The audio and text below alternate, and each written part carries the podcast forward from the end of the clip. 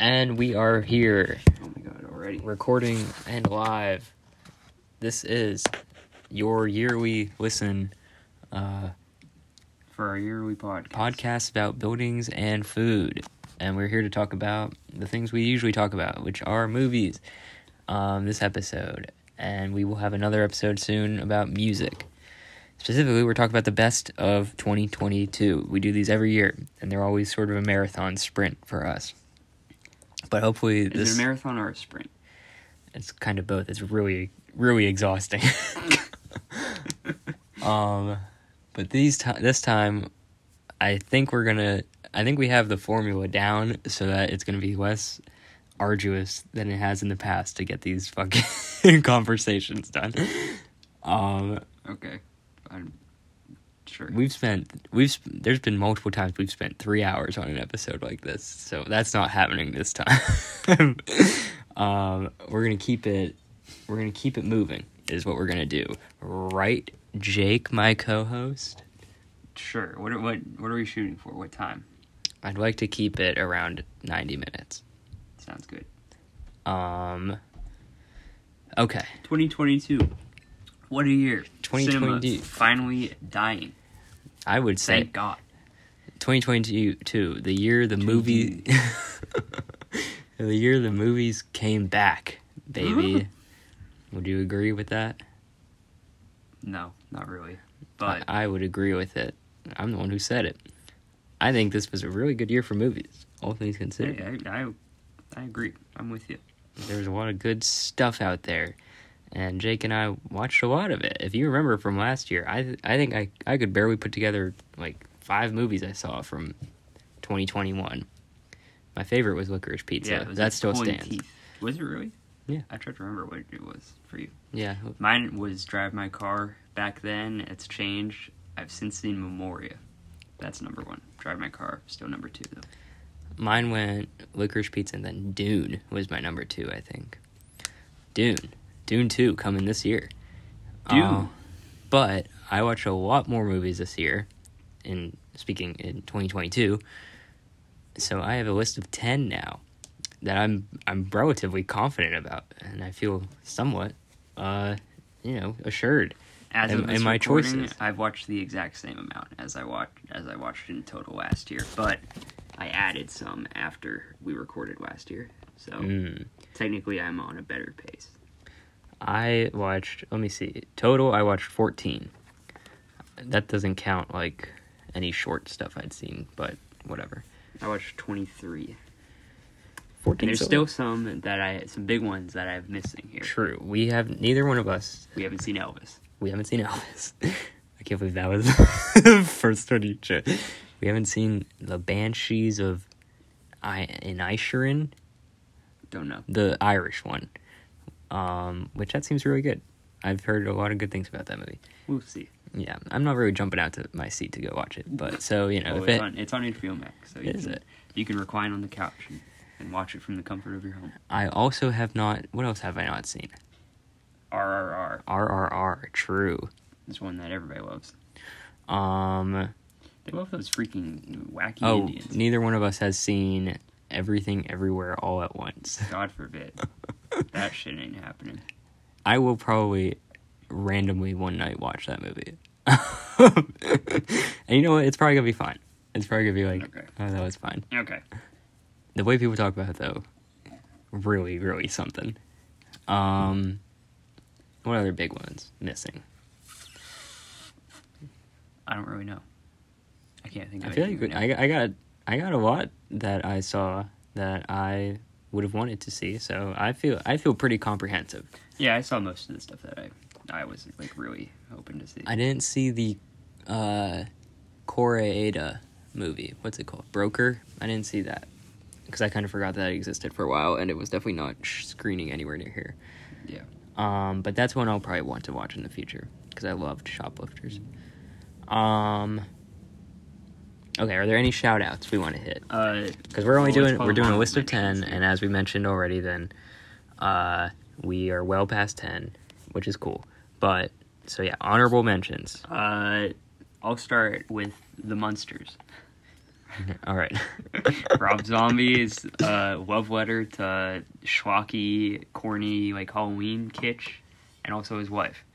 I think that's everything he does, though. It is, but it comes through very lovingly in this movie. I think it's a lot of fun, and it's really good, actually.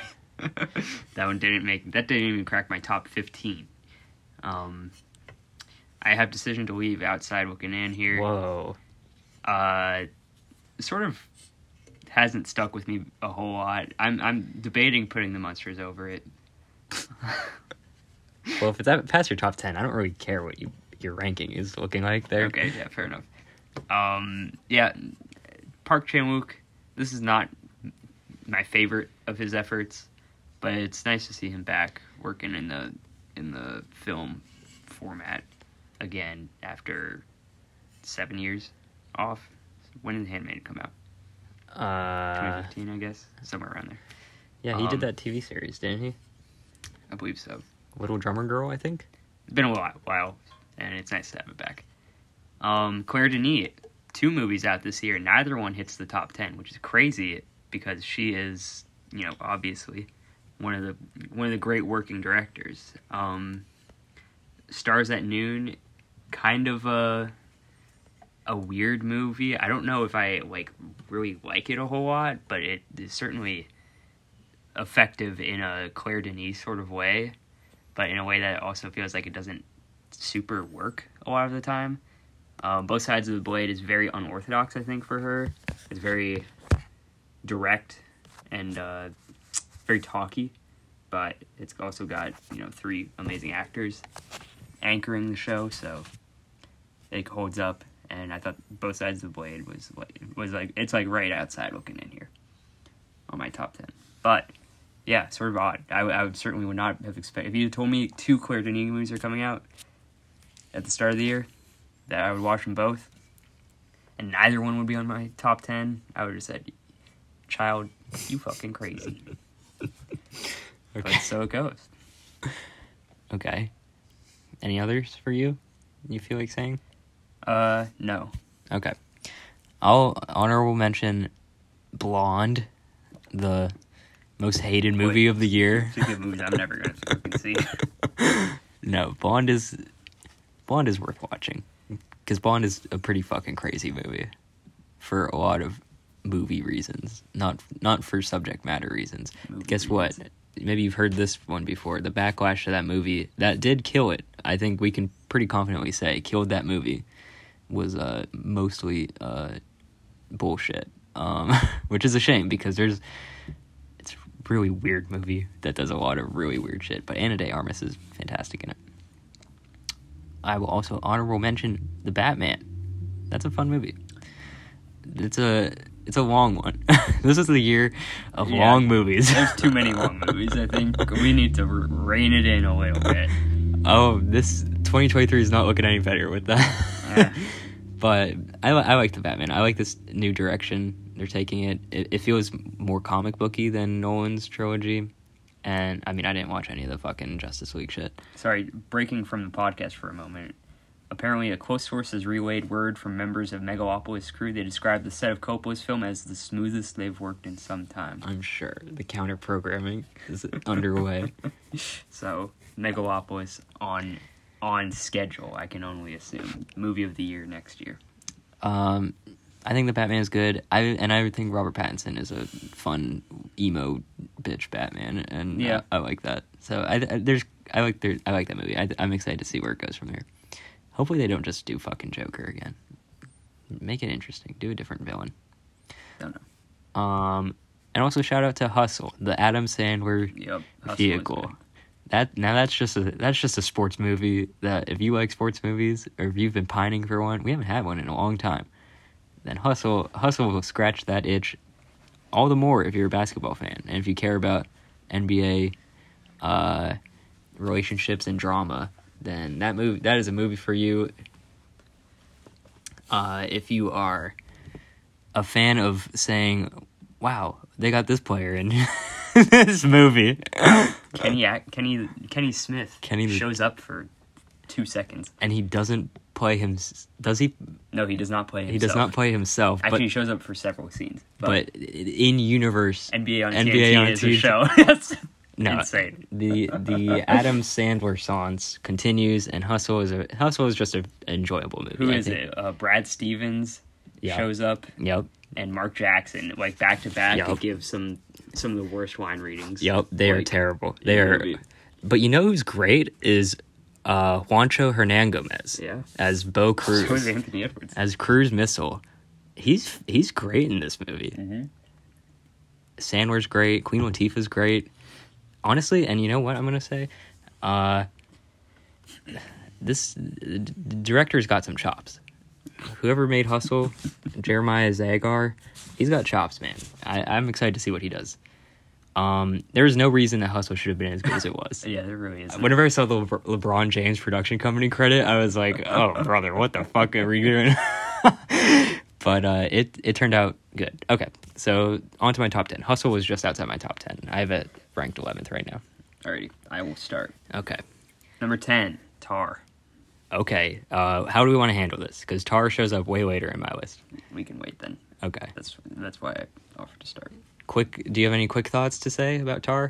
No, we'll get to them. Okay, we'll get to them. So stay tuned for that.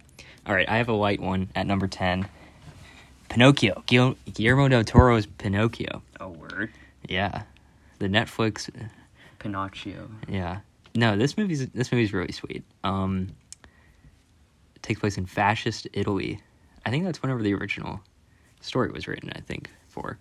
No, it doesn't really. I like Del Toro's work a lot. I like his like dark fairy tale style that like he dips into.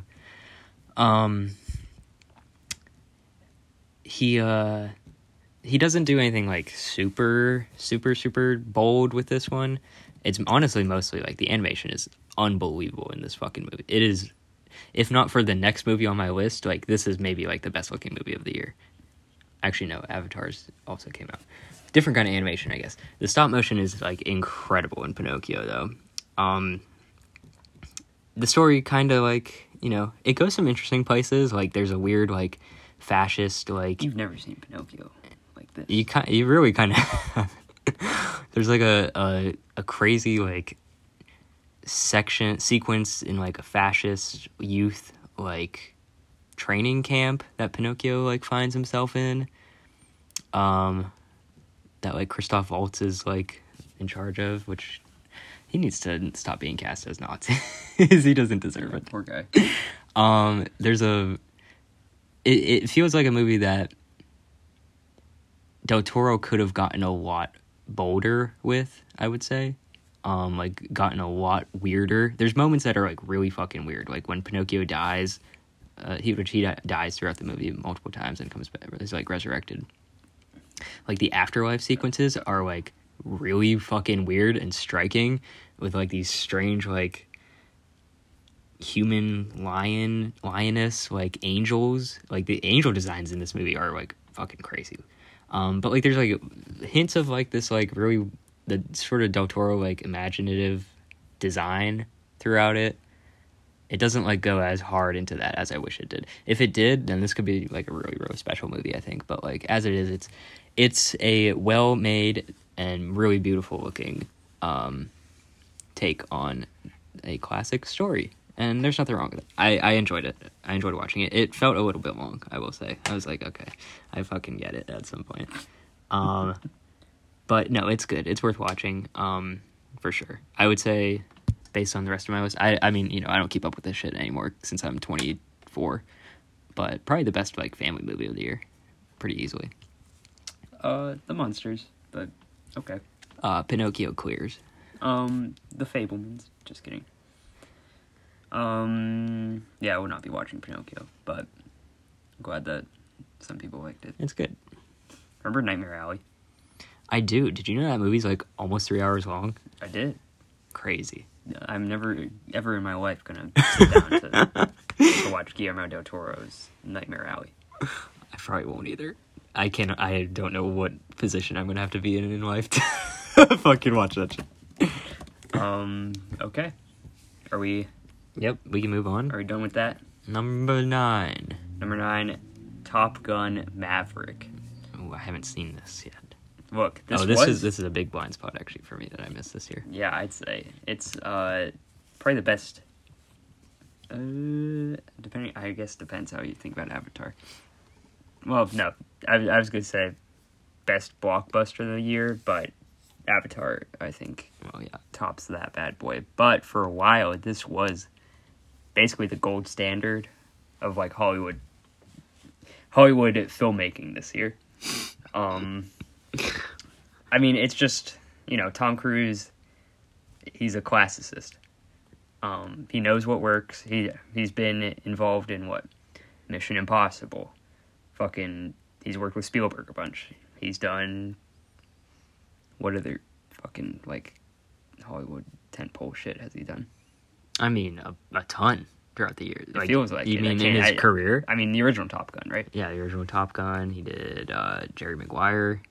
He did. So he's you know, been around this block a few times before, and it feels this year, or coming into this year, it feels especially like Hollywood magic, that special sauce that they be cooking up out in SoCal.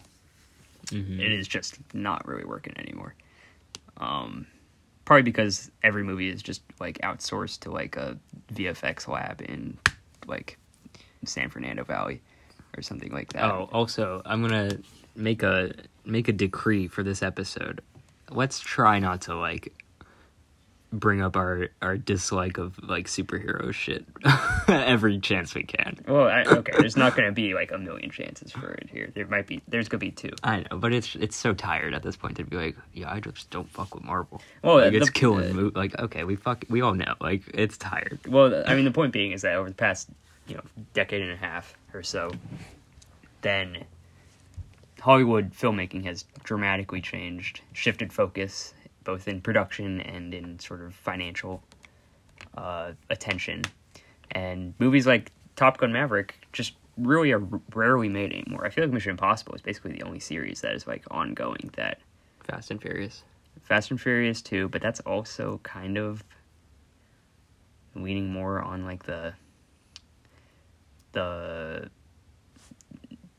I don't even know what to describe, how to call it. It's not the sort of classicism of, like, Mission Impossible type stuff and of Top Gun Maverick. Which Top Gun Maverick plays basically, like, the reason that this isn't higher, that I don't have this above, like, Avatar, is that I think that this is basically just, like, a pretty, like, stock and trade Hollywood blockbuster formulaic type thing, right? Like, there is nothing that happens in this story that is going to surprise you one bit.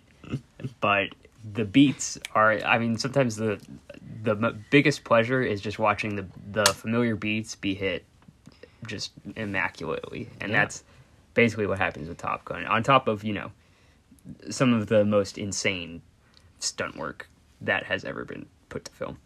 Yeah. I need to watch this movie. This was a big year for, I feel like, everybody coming home to Tom Cruise, I think. Mm-hmm. This is a big year, and I think Top Gun Maverick is why. I mean, until a few weeks ago, this was the highest-grossing movie of the year. Yeah, true. And you know how it did it? It stayed in fucking theaters. It didn't go right to streaming afterwards. True. I wish I watched it in theaters.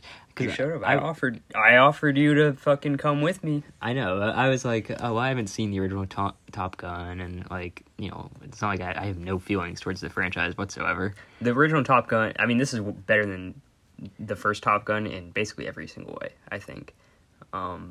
Even though it does pretty much ape the entire story of the original. I was also not, like, a Tom Cruise acolyte when this movie came out. That was like a late half of the year development for me, but now I'm all in, man. He's shown me. You know what did it really was the fucking that commercial that played during the one football game where he just jumps out of the helicopter. Where that was everything clicked there, man. I was like, I get it. I get Tom Cruise now. This is his life. Yeah, this is everything. And I admire that so much now. I mean, he's the last, like, movie star that we're ever going to have. And And I wish I saw this movie. I will definitely be catching up on and seeing the new Mission Impossible. Yes. In theaters. That's guaranteed.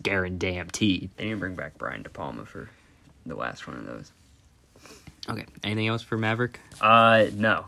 It's awesome. Do you think it gets a Best Picture nod? That would be pretty sweet if it did. Frankly, it should win, but no. Yes, it does. Yeah, I think so. Cause, I mean, what the fuck is the Oscar field looking like this year? Fableman's sweep. We'll get to that. Okay, cool. My number 9 movie is, let's see here, Mad God by the Mad God himself, Phil Tippett. This is just a cool fucking movie, man. This is just like a protracted Tool music video for 80 minutes or whatever, which... It feels so long. Your mileage may vary on that. Yeah, I did not love this movie. I have it here, which, interesting pairing with Pinocchio, because I think these are both stop-motion animated movies. But Mad God is probably the best-looking animation I've ever seen in my life, straight up. You know, not counting, like, CG's different. Like, this is, like, real fucking deal animation. This is the high water mark now. And I don't... There's really no story here. It's sort of just a vibe piece of, like, the gnarliest, goopiest shit that, like, Phil Tippett could think of. And he's been making this movie for, like, 20 years or whatever. He's been going insane over it. Yeah. And it kind of shows. Because it's a lot of, like... There's a very protracted sequence where, like, doctors are, like, ripping, like, coins and shit out of, like, a body during surgery, and like there's a lot of dissection and like creatures getting like squished and liquefied, yeah, and a lot of squishing. Yeah, a ton of squishing. I love the diaper, the ones that wear the diapers. I like them a lot. Yeah, you would. But there's just so much. Like I said, there's really not a story. It's basically about like a cool looking like miner dude who's like basically descending into hell for some reason. Who knows? There's like no dialogue in this movie whatsoever. It's just a sort of like heavy metal, not even heavy metal, like prog metal, like album cover brought to life in like in the best way, I think. And it's just fucking cool that this thing exists, I think. Like Phil Tippett, I guess if you aren't familiar, is a sort of a special effects like legend. He did what's the robot from RoboCop? RoboCop? No, the other one. The one that the one that's taking their jobs. The Ed 209. Ed 209. Like he did the Ed 209 animation design. He did the like a bunch of stuff for Star Wars, like Empire Strikes Back and Return of the Jedi, and a ton of like very iconic work like Phil Tippett has produced over the years. It's cool that this movie exists, and I'm glad that they just kind of let him do whatever the fuck he wants. Yeah, I don't even know who the they is here. This may have been totally like self-funded. I wouldn't even be surprised. Like this could just very well have been like a total like garage job. Produced by Tippett Studio. All right, so there we go. Okay, so there is no they here. It is all him. But I think it's cool that this exists, and it really does look fucking unbelievable for most of the running time. I agree. I'm happy that it exists. I just don't really think it's a very good movie. That's fair. All right, moving on. Yeah. Number 8, I have the latest from Mr. Terrence Davies. Sir Terrence Davies. Is he actually knighted? I don't know. Benediction. Technically, came out last year. Saw wider distribution this year. Doesn't matter. Benediction about Siegfried Sassoon and the sort of early pre-World War II milieu of British aesthetes that Sassoon was a part of. Terrence Davies, of course, one of Britain's great directors. He's getting old now, so this is like sort of a late style entry. Tune into our podcast for more on that. We did not talk about Benediction there, but it's a really. I mean, this is Terrence Davies, not a humorous filmmaker. His films are often characterized by just deep loneliness and regret and just emotional destruction, basically, of all sorts. But this is arguably his lightest movie, I think. Well, not even arguably. Like, it's quite funny, like, throughout. Certainly funnier than any movie that he's made to this point. Or at least that I've seen. I think I've seen all but one of his movies. So, you know, jury's still out, technically. But Benediction versus The Field, I think I'm taking Benediction on that claim. It's quite funny. I think mostly because the sort of, like, Algonquin Round Table-esque, like, milieu that he's depicting here is naturally funny. But the humor here is also, again, a tool to, like, dig into, like, the spiritual just loneliness and emptiness of existence for all these poets and artists and playwrights and shit like that. There's an interesting sort of digital technique that he uses throughout this that reminded me of all things of fucking Speed Racer. No way. Wachowskis. Where he will have, like, a digital, like, an, like, play scenes, like, in person, in, like, foregrounds, with, like, digitally, inserted backgrounds, and things like that, and they often, like, the back, like, so, we'll see, there's, like, a scene, there's, like, just a crushing, like, montage at the, Davies is, like, the master of the montage. There's a montage at the end of this movie where Sassoon is, I think, just, like, sitting on a bench and just, like, basically the entirety of, like, the history that he has witnessed plays out in front of him. But he, like, remains on the bench and, in the background in front of him is, like, old, like, footage from, like, World War One and, like, military, like, old, like, archival military British footage. That plays out. It's like it's difficult to describe, but it's super fascinating to watch him do it here. The sort of trademark, stylistic trademark of Davies is, like, these long dissolves through, like, montage. And it's a really fascinating way to translate that sort of, like, filmic dissolve into, like, specific, like, idiosyncratically digital terms. The way that I think you can describe it, at least I'm working off of Speed Racer, because I know what you're describing. It's almost like collage work, like, of the foregrounded focus character with a sort of discrete but simultaneously occurring, like, action behind them, like, in some, or not even behind them, but in some space around them. To me, I feel like it is a really unique sort of, like, image, but, like, well, not super far off from, like, collage work, I think. I guess so, but the difference is, like, in the, like, sort of the time, like, the duration, the way that it plays out over time. It's like if you, like, have, like, a projector playing, like, a video on, like, a screen here, but then you have, like, somebody standing in front of the light and obscuring part of it. That's, like, sort of what it feels like, except instead of, like, a shadow, then it's, like, a defined subject. It's fascinating, but it's a great movie. It's also deeply deeply affecting. Cool. I've never seen a Terrence Davies movie. He's a boss. All right, my number 8 movie, The Northman. Robert Eggers' Hamlet. aka The Northman. This movie is just so okay.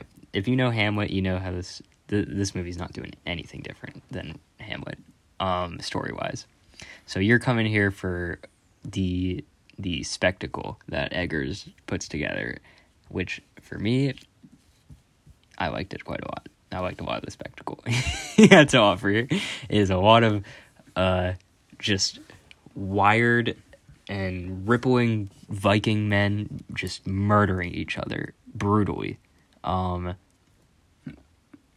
with like weird dashes of like supernatural sort of occurrences. I wish there was more of that. Like there was the one scene where he's in the like underground and he fights the like fucking like skeleton guy, like yeah, like I wish there was more of that shit, like the like Elder Scrolls, yeah, like, dude. Yeah, man, this movie is just kind of like a 13-year-old boy's like wet dream of like what a movie should be, where it's just like badass like warriors killing each other, and Amleth has like sex with Anya Taylor-Joy, and he fucking kills his uncle in front of a volcano or whatever. Like it's just kind of all of that. But for me, it was a lot of the movie. I was like, holy shit, man! Like just kind of that like ongoing reaction. I thought I had higher expectations for this movie, to be honest. Because I really like Robert Eggers' work a lot, and I'm really excited to see what else he makes in his career. I know he's got that Nosferatu movie coming, which, pinned to the calendar whenever that release date is announced. Because I really love The Lighthouse, and I think he's one of the more exciting like young directors currently out there. So I was pretty stoked about this, and definitely kind of came up short, mainly because narratively there's just like what the fuck is anybody talking about at any point in this goddamn movie. Like it is just a whole lot of nonsense for most of the time, but it is all, and also it is probably gonna be the last time he's ever given a budget because this movie did not make money, but that's fine. The first of the flops, that's totally fine. He could be a guy. He's shown that he can work within restraints very well, in my opinion. So he doesn't need to be a blockbuster director. In fact, I would prefer him not to be. But no, this movie is just sort of like a pure testosterone, like adrenaline rush the whole time, and I liked it. It's probably my least favorite of his works, though. Yeah, pretty comfortably. I had this at the bottom of my year list. Oh, really? Oh, yeah. I liked it in a sort of like zone out way. Yeah. Watching it, but just thinking back to it over the year, then I was like, what the fuck even like, like what was there to even take away from this? Like I think that there's kind of like one really good scene here with the raid at the beginning when they throw like all the like children in the house and set it on fire. Like whenever he catches the spear. Oh my god! I guess that's when that happens. That was awesome. That scene is fantastic, and I wish that the whole movie was operating on that sort of register. It feels like it's so, I don't know, like reined in. I think this is a movie that suffered restrained. It needs less restraint to it. I think this is a movie that did definitely suffer from like a lot of like studio interference. I remember hearing about that. From what I remember, like in the lead up to this, that like. This got sort of cut to hell. So I would really like to see a director's cut and see what the hell Eggers really fucking put out there with this. But, yeah. I would too, but one, I would probably actually just not watch that. There's too many movies to watch. I'm not going to go back to a movie I didn't really like all that much to see if I like it better. That's fair. Two... It feels like Eggers is not a guy who, so far, across three movies, has really shown a penchant for the kind of, like, unhinged mania that something like this sort of begs to have. He is a director who plays more in restraint. I think he does that well, but yeah, I think that's fair. When the film asks for it, then, or when the film doesn't ask for it, then it feels like a mismatch between style and content. Anyway, regardless, still excited for Nosferatu. Yeah, I would watch that. All right, number 7 here. I have Jackass Forever. That's whoa, man! What? The top of this list here is pretty damn good. Well, do you want to get into Jackass now or later? How much later are we talking? A few picks later. We can wait. Okay. Fair enough. So Jackass Forever, Jake's number 7. My number 7 is Barbarian. This one, let's see. Excluding my number 1. This is a movie that completely came out of nowhere this year. Yeah, it just sort of emerged word-of-mouth style on social media. I saw people talking about it and being like, holy shit, this movie's fucking awesome. And I saw then some people I follow on Letterboxd start seeing it and be like, holy shit, this is awesome. And then I was like, oh, you know what? I need to go see this movie. And Barbarian is awesome, I think. It is, let's see, I guess depending how you define Crimes of the Future, Barbarian is definitely my favorite horror movie of the year. By a wide margin. There is no... I don't know if I saw any other horror movies from this year.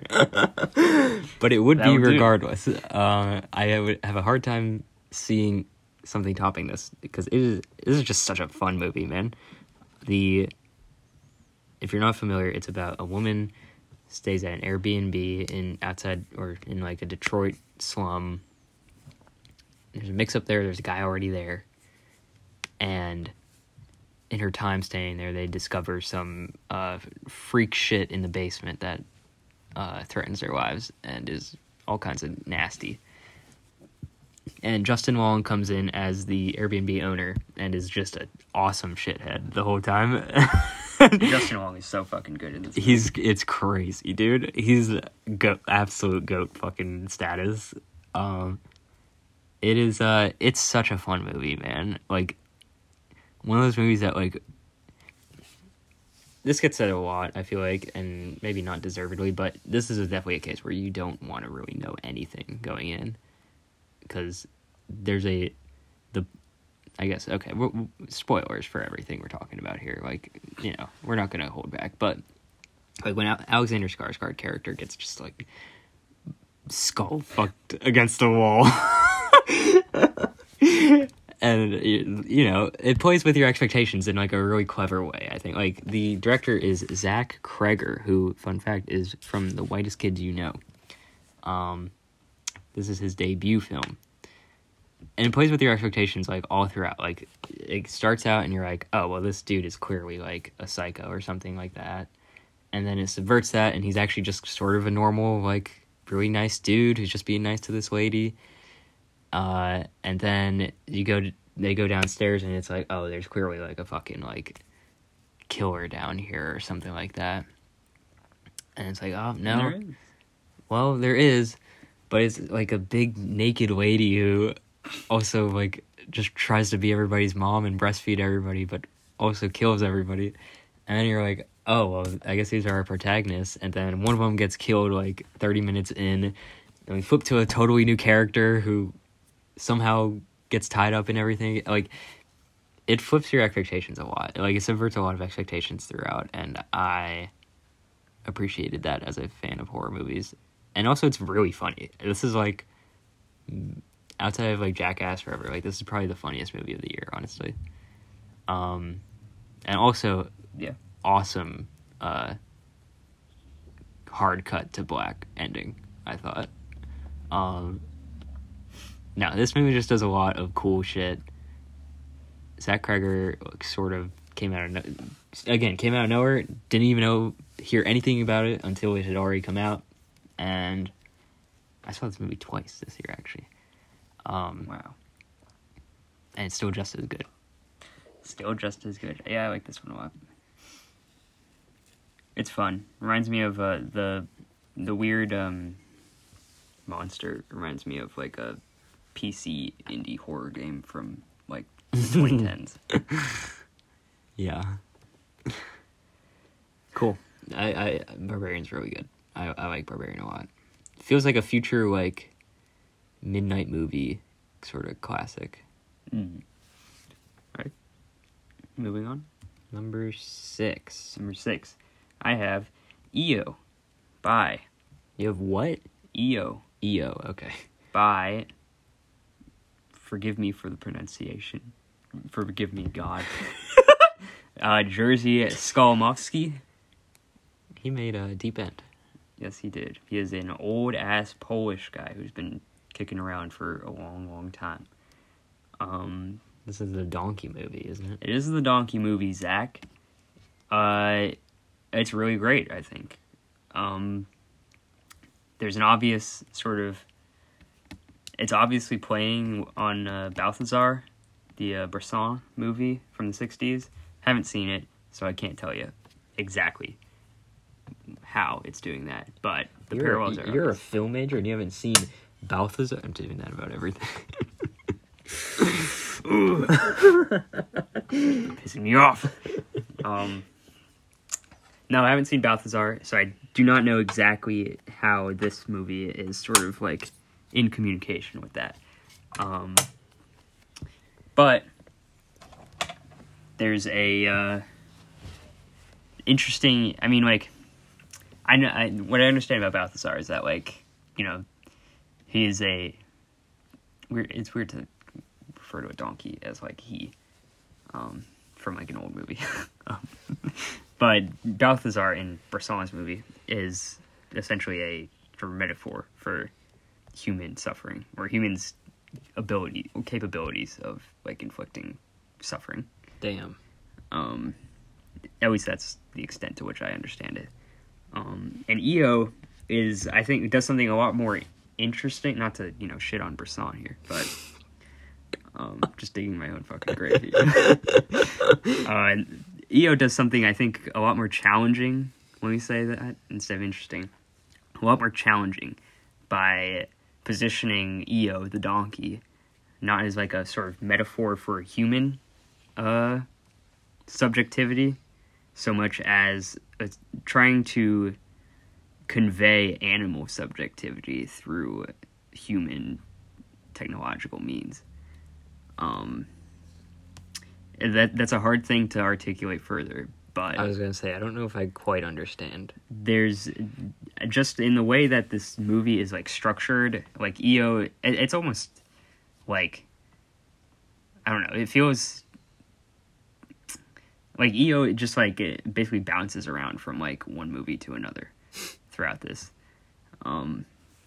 He gets, you know, attacked by, like, soccer hooligans in one scene, and the next, then he's getting rescued by, like, a lapsed, like, priest who is, like, has a weird, maybe incestuous relationship with his mom, played by Isabella Huppert. Whoa. And then, but EO is just, like, sort of the point of reference throughout all of this stuff. And because everything is, like, framed through his perspective, then everything, like, human sort of... The human world is sort of reflected sort of in the alien way that, like, the animal world would normally be. And they're, like, you know, on top of, like, stylistic tricks to try and convey, like, EO's, like, an animal subjectivity. There's one scene towards the beginning where he, like, first, like, breaks out of, like, whatever...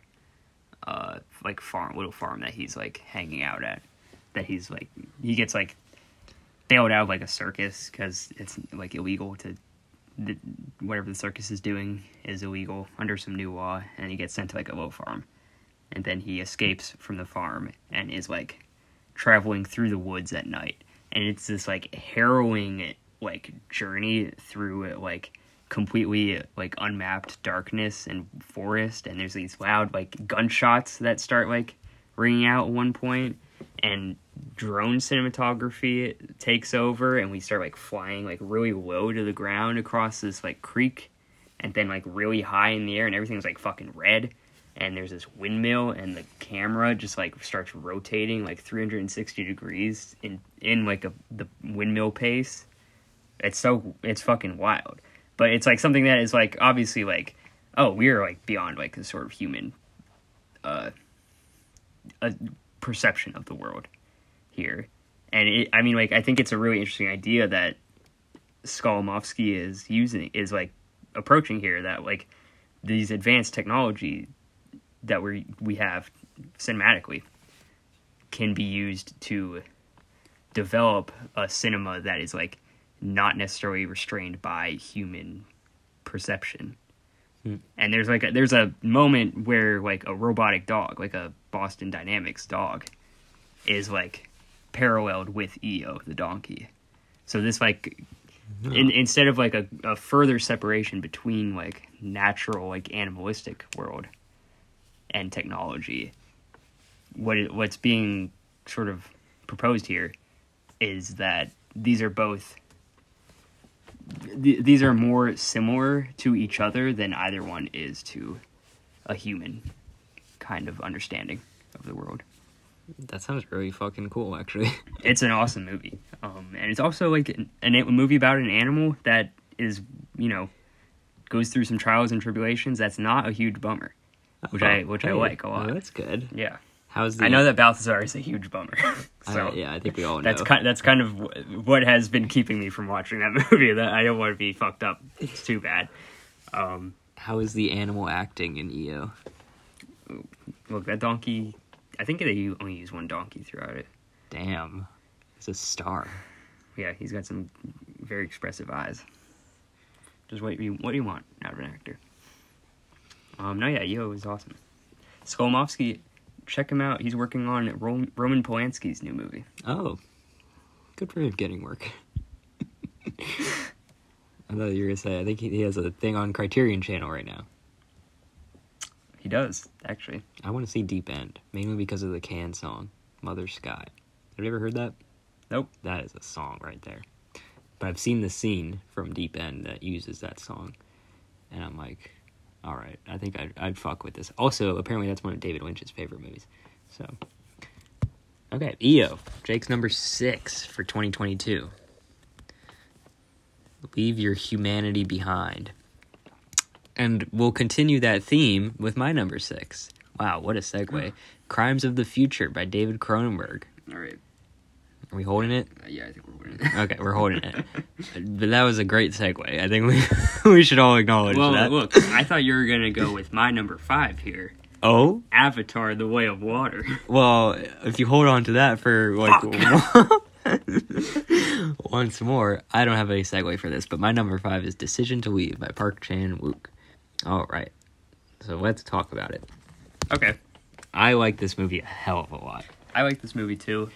I've seen one Park movie beyond this, which was Old Boy, and it's well known, I am not a big Old Boy fan. Is that well known?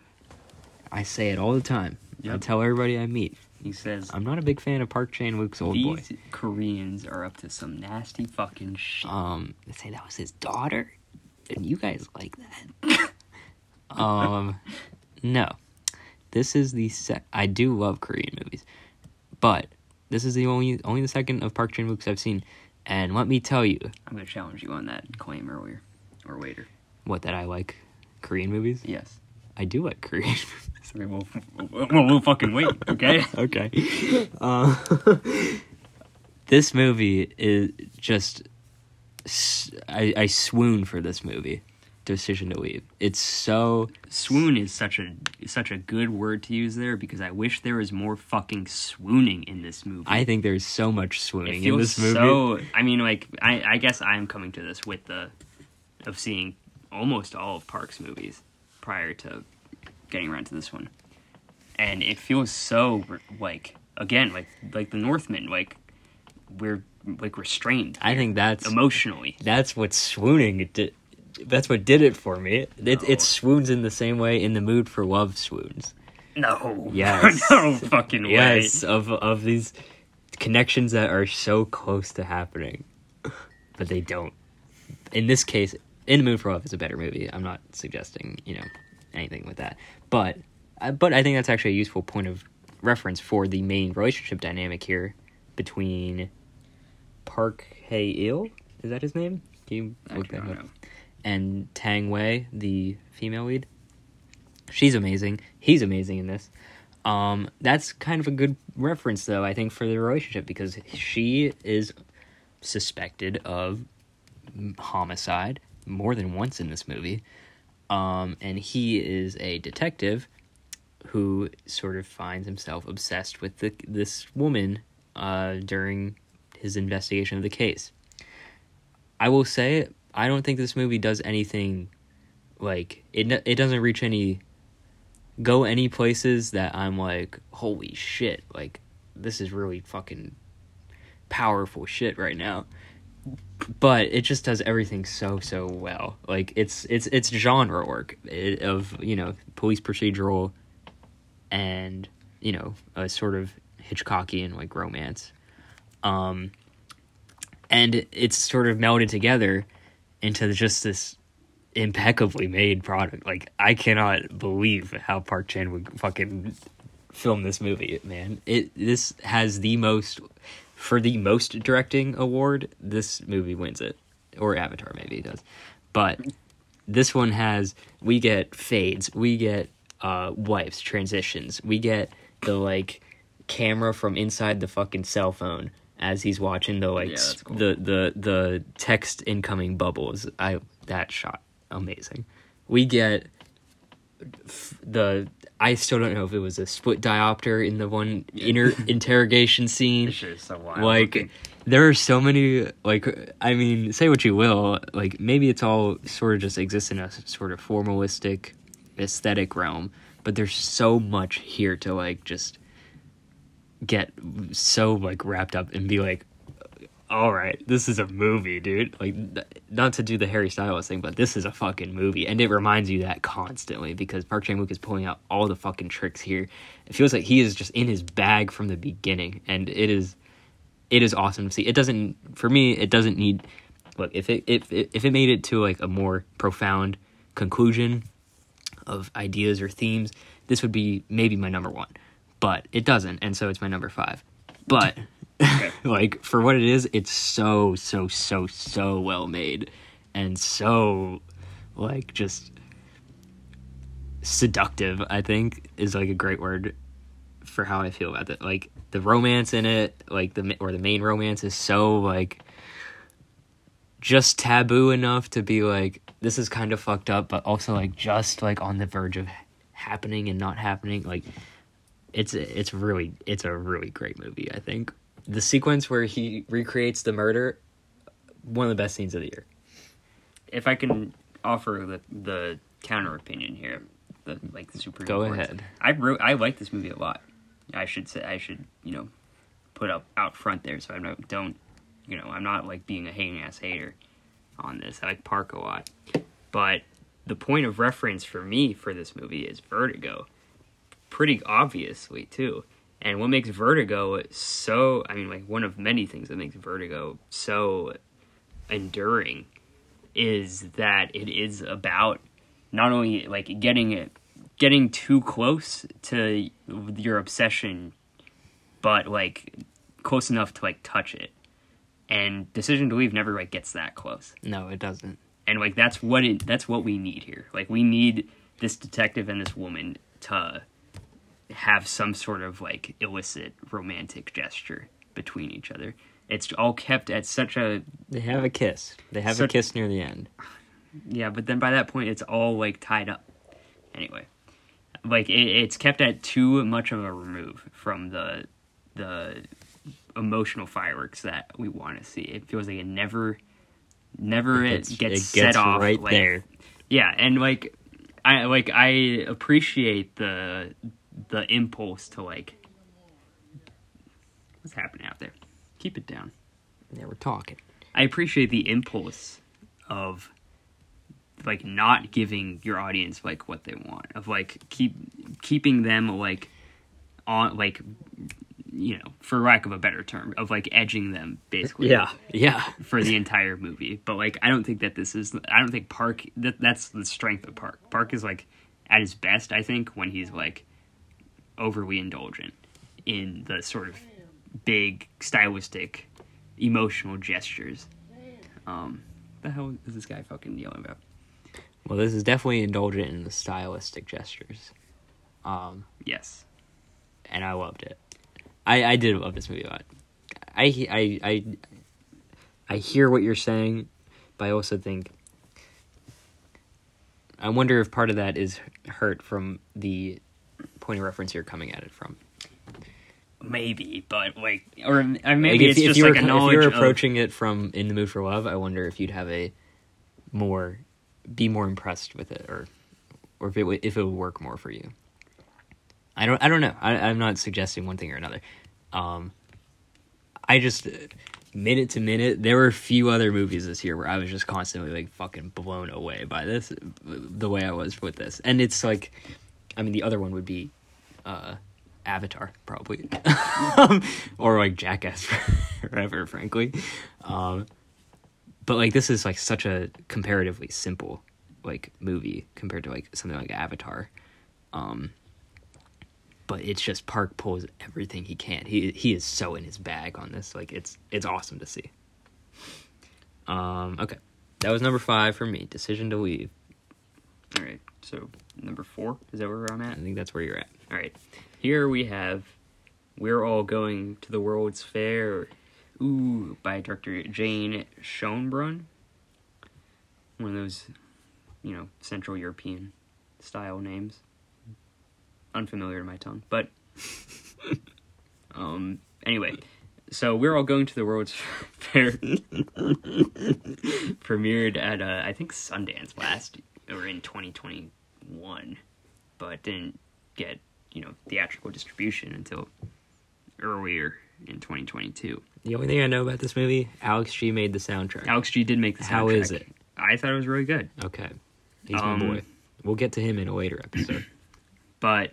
This movie sort of sets itself up as, and I don't know if this is to its own detriment or not. I think I saw it in an almost empty theater. I think there's one older guy there and a guy and a girl who I think were clearly on a date. So maybe to their detriment, they were expecting something a little different. But it sets itself up as a sort of like creepypasta... found footage, like we see, like we've seen movies like this come out recently, like Unfriended, right, yeah, you know, various movies that use, you know, the computer screen as kind of a medium for like horror, found footage type stuff. It's about like a the World's Fair in the title is like a sort of online ARG type thing, creepypasta, SCP, what have you, type of game where people will just like, I forget what the trigger is for it, the quote unquote trigger is for it. You have to like say something on like some webpage.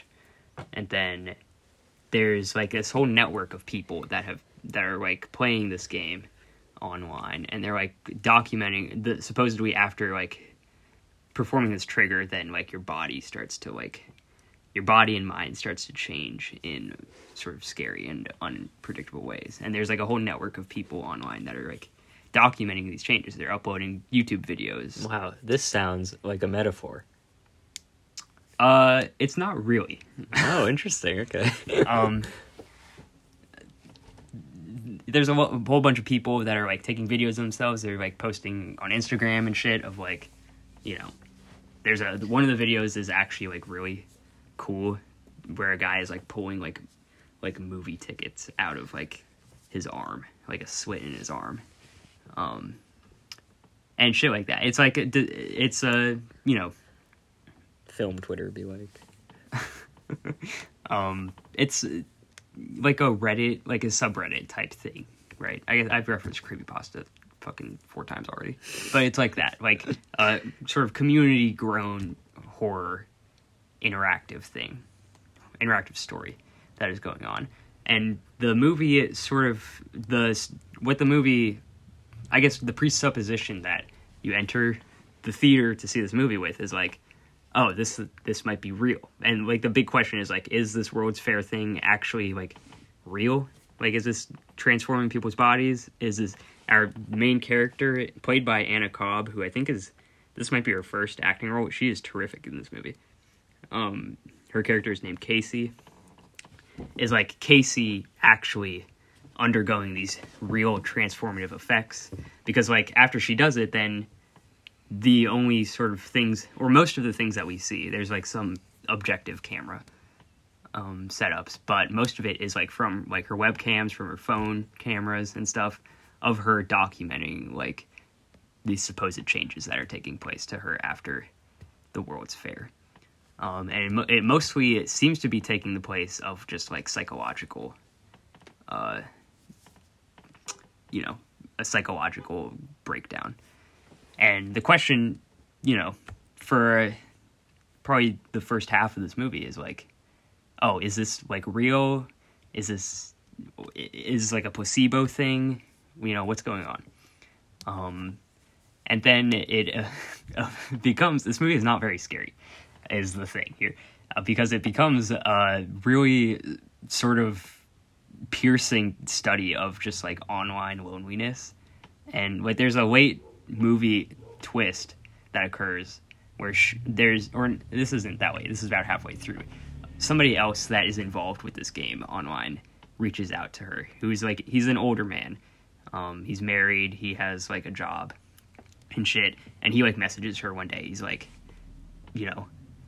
here's some advice for how to deal with the World's Fair. He's like playing this role as like a guide through the effects of this game. And their relationship is like fundamentally is sort of tense because of, an older man talking to like a 12-year-old girl online is like not a comfortable thing to kind of sit with for a long time.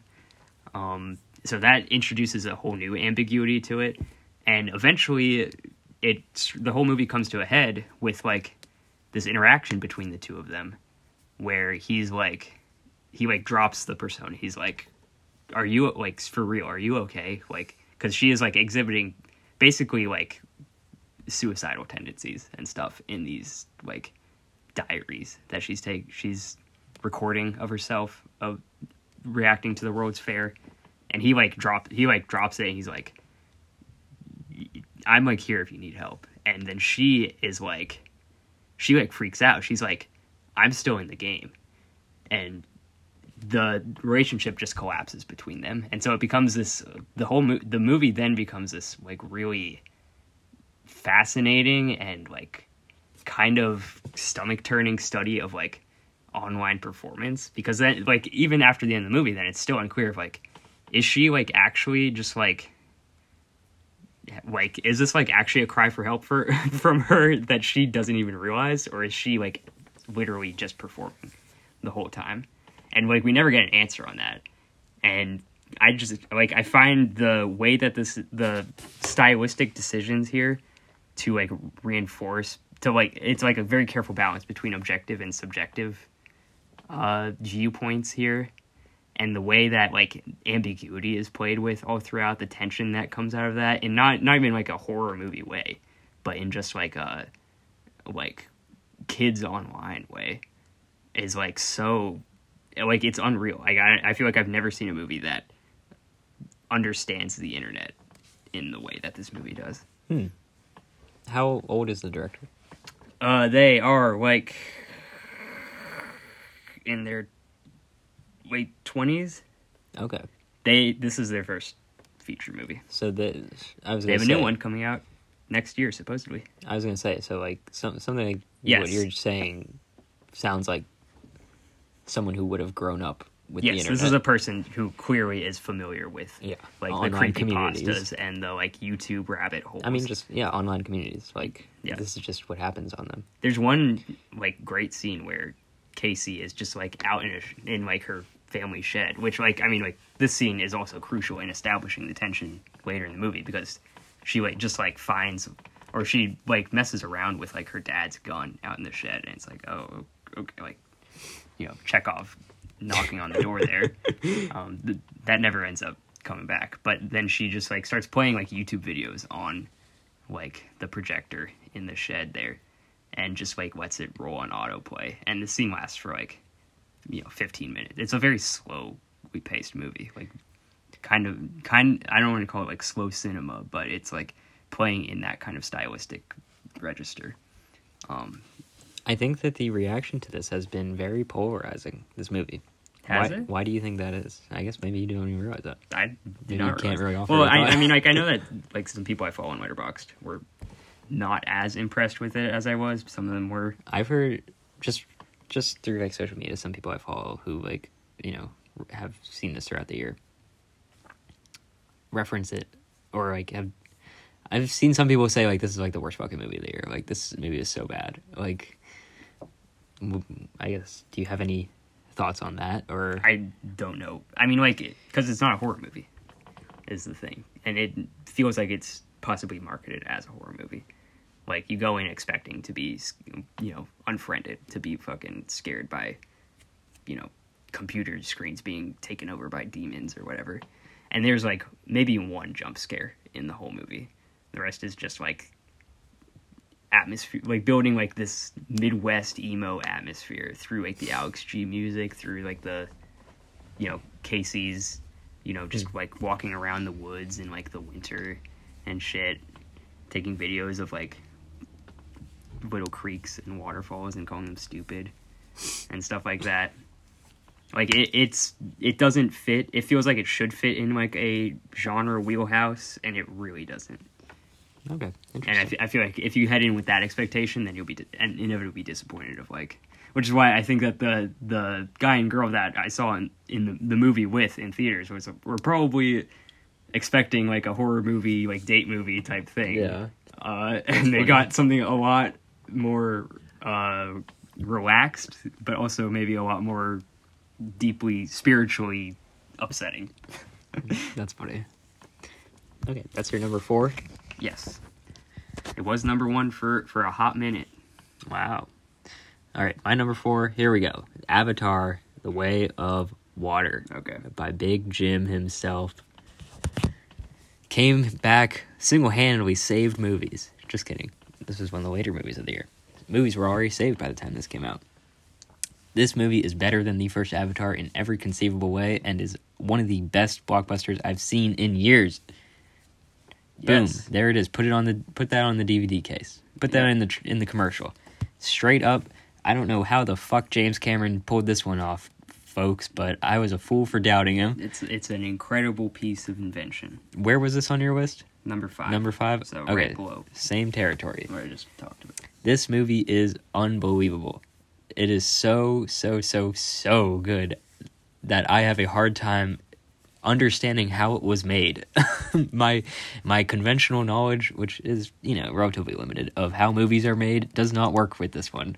It is fully a miracle what James Cameron made here. Yeah, it's pretty incredible, all around. I was talking about Top Gun Maverick earlier, and this is I think that there's a credible argument to make that Avatar in 2009 has sort of put us down the road that we are currently on with Hollywood and theatrical exhibition and distribution and things like that, where we're not in a good place industry-wide.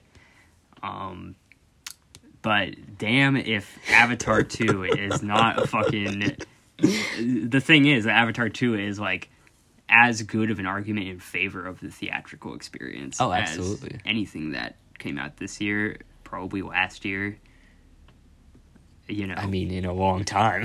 Yeah, it's probably the first Avatar. This is a movie you see in IMAX 3D, whenever you can. I saw it the Monday after New Year's, and it was a completely packed theater.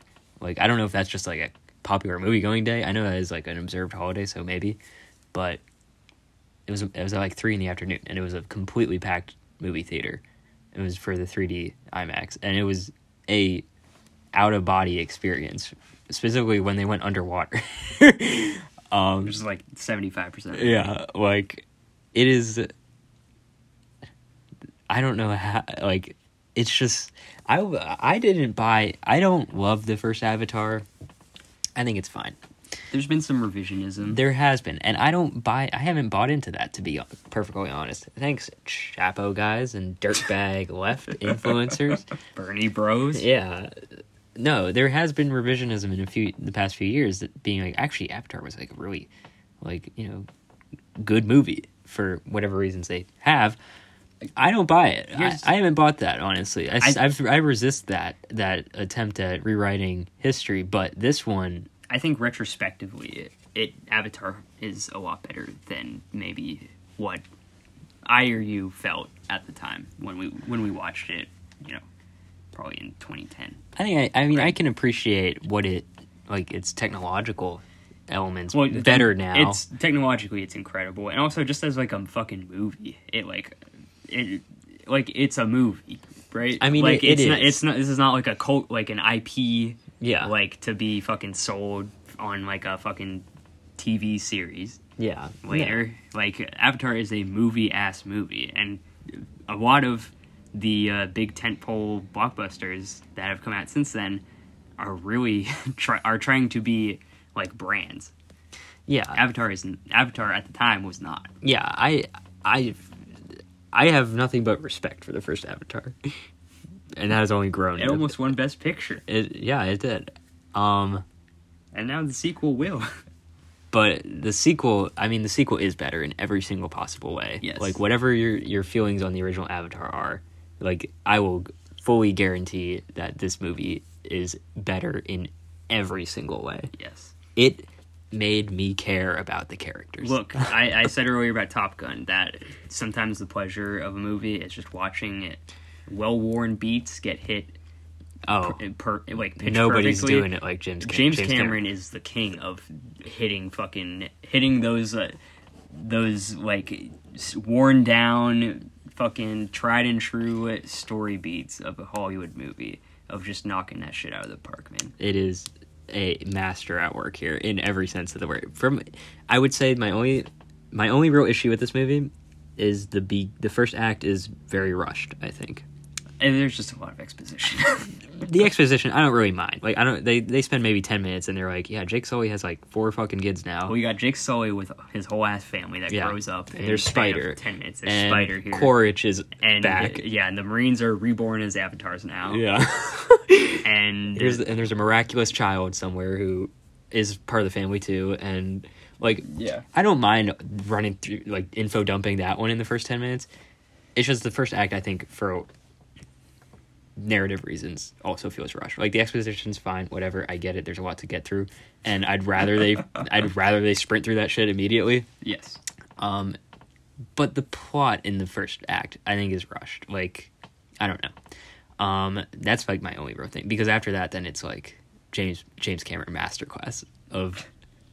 The second act is, like, when the Sullys go to the Metcaina village. I'm not going to remember any of these specialized nouns. They leave their, you know, their Na'vi tribe, the tree people, basically, because they're a threat. They know the Marines are going to, the sky people are going to be hunting them, and they don't want to put their family at risk. So they exile themselves, go to the island folk, who I believe are the Metcaina, and have to learn their ways, because they're a different... The way of water. They're a different species, basically. They have different flat culture. Tails and webbed hands, and what Jake Sully and Neytiri are for the trees and, you know, the birds and shit, these people are for... the water and aquatic life, and so they have to, you know, there's a culture shock sort of storyline there. Stranger in a strange land. Again, these are not new ideas here, but damn if they aren't, like, exactly what you want. And so they go through and ingrain themselves into the culture and into this tribe, and assimilate as best they can, and then, as we all know, shit hits the fan, and the Marines find them, and all hell breaks loose. Yes. And we get basically an hour-long fucking war to end the movie between the Marines and the human whalers and this tribe that Jake Sully's family is now part of. That's sort of it. That's kind of it. Again, like it's nothing like, nothing groundbreaking here. You've seen this all before. Yep. You've seen a lot of it in the previous Avatar, actually. Yeah. But it is exactly what you fucking want, because now it's like, oh, Stranger in a Strange Land. Guess what? What if the land looked better than you've ever seen anything ever? And what if James Cameron knew that and just made like a fucking alien nature documentary in the middle of this movie, which is basically what he does, as like the kids, the Sully kids and the Metcaina kids, teach each other their ways. They spend a lot of time underwater, and it's just like the most beautiful shit ever. They befriend whales, the Tukun, the absolute stars of the show, including one, Piacon, the goat. Nobody's ever done it better than Piacon. The Sully kids are awesome. I can't believe it. Literally, like, I was watching this and I was thinking, like, this is a better, like, family, I don't even know, melodrama feels maybe a little, the family dramatics of this movie are better than, like, fucking watching real people in movies for, like, the past 5 years, right? Yeah, like the dynamics of the family are so well drawn out, and again, and the performances are great all around. Sacrifice the first act for that, but it pays off. Yeah. I remember seeing somebody say, reading some reviews about Avatar, it's like, a lengthy stretch of exposition is only bad if it doesn't pay off well. I agree. I agree with that. And it pays off in spades here. Yes. Because... Look, by the end, when fucking Loak was teaching Jake how to, like, breathe properly to survive underwater. I was like, yes, I was like, dude. Bro, this is the shit that fucking, like, in the Jokerman podcast, which is not about movies at all. It's about Bob Dylan. Then sometimes Evan and Ian will talk about, like, a Bob Dylan song that just has, like, strong ass bones. Like, it's hard to do this song in a way that does not do it justice, and there's just like story, like tried and true story bones in fucking Hollywood movies that it's hard to not do them well. And James Cameron doesn't fucking half-ass it here. Like, this is a 3-hour movie, and I would say pretty much every single like thread, like character thread, like comes together by the end in a way that you're just like. Yep, he fucking did it. Like, I mean, like it's like when Kiri the stuff with Kiri is like leading the glowing fish there. Then I remember, and it's like cross cutting between her and her like swimming around. Yeah, then I remember thinking like she shouldn't be the one to save Jake. Loak should be the one to save Jake, and that's exactly what happens. We even get like one of the earliest like little character details of Spider's father being Quaritch. Like we get that the Spider fucking payoff. And the Quaritch thing too. It's and I mean like we see cross cutting simultaneously. The Sully family learning how to adapt to the new water life. Taking everything, the children taking what they've learned to save their parents. Well, no, earlier in the movie. I mean, when like we see the Sully family adapting to the water life. Yeah. Cut to, Quaritch and Spider teaching Quaritch and the Marines how to adapt to Na'vi existence. Yeah. Cross-cutting is the fundamental basis of Hollywood filmmaking, back to fucking D.W. Griffith, and James Cameron knows that better than fucking anyone. It is like everything pays off. Literally, I mean, just quite simply, if you had told me 2 years ago, not even maybe just 1 year ago, that number one, I would have been excited for a new Avatar movie because I was very excited to see this, but number two, that I would not only care about the characters in Avatar, but that they would be my favorite part of the movie. I would have called you a fucking idiot. Look, there's some astroturfed like Twitter campaign that's been going on of like, oh, Avatar, nobody cared about Avatar. And I don't know if there's anything that has been more swiftly proven wrong than Avatar: The Way of Water. I like the fact that I care about Jake Sully and his family is insane after the first one. Because I don't, like, who fucking cares after you watch the first Avatar, and you're the thing that sticks with you is, wow, this like technology is incredible. Which like Way of Water again is even better in that regard. Look, there's I don't know how they made it. There's shots that last 5 seconds in Avatar: The Way of Water that are more impressive. The uncanny valley is just obliterated in this movie. Like how are they not real people? Like how is this not real? The facial expressions that the digital fucking characters have is like unbelievable. I could not stop thinking about it. Like, how the fuck did we do this, man? It is basically a miracle. You almost instantly, when the movie starts, forget that you're watching CG. Yes. Like, It that never, ever, ever appears again throughout the movie. Like, as I'm thinking back to it, and I don't think I could watch this movie and not be totally like. It's not even suspending disbelief. What James Cameron does. All right, ready for this soundbite? Okay. James Cameron. This movie is fantastic. It is my fourth favorite movie of the year. James Cameron, a lot of movies ask you to suspend disbelief, right? To buy into whatever contrivance exists to make the narrative happen. Mm-hmm. That's just part of watching a movie. If you're not able to do that, you're probably not. You probably don't really like movies.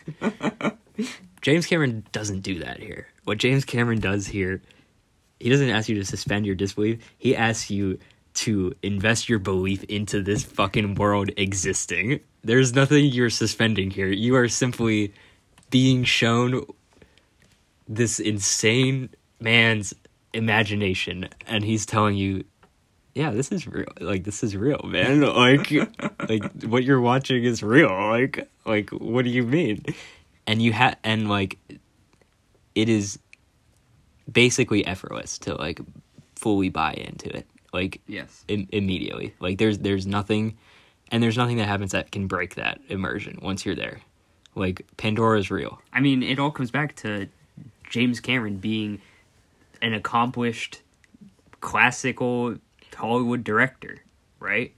Like, you said earlier, don't spend this whole episode fucking shitting on the Marvel machine. But, like, you watch any Marvel movie, and they're all, made in a fucking computer lab somewhere. And they all look like shit. Like, the colors are non-existent. The lighting is bad. James Cameron knows how to fucking light an actor. He knows that color is a valuable visual property of an image. And that he is not afraid to fucking lean in on classical Hollywood filmmaking tendencies and sensibilities, just applied it to new technology that is constantly being pushed to, like, the limit. It is, this is how you do computer-based movies. Mm-hmm. Yeah, nobody's ever done it better than this. Like, this and Speed Racer are, like... Yeah, Speed Racer's a great... Second time we've referenced Speed Racer in this fucking episode. It's a good fucking movie. But, like, these are the movies that need to be... Like, if we want to take, like... CGI-based filmmaking, like, seriously, then, like, these are the movies that we should be, like, referring to. Because, I agree. Because, like, the film grammar doesn't change. No. If you're, like, making a movie in a computer, it's just the tools that you apply that grammar to do.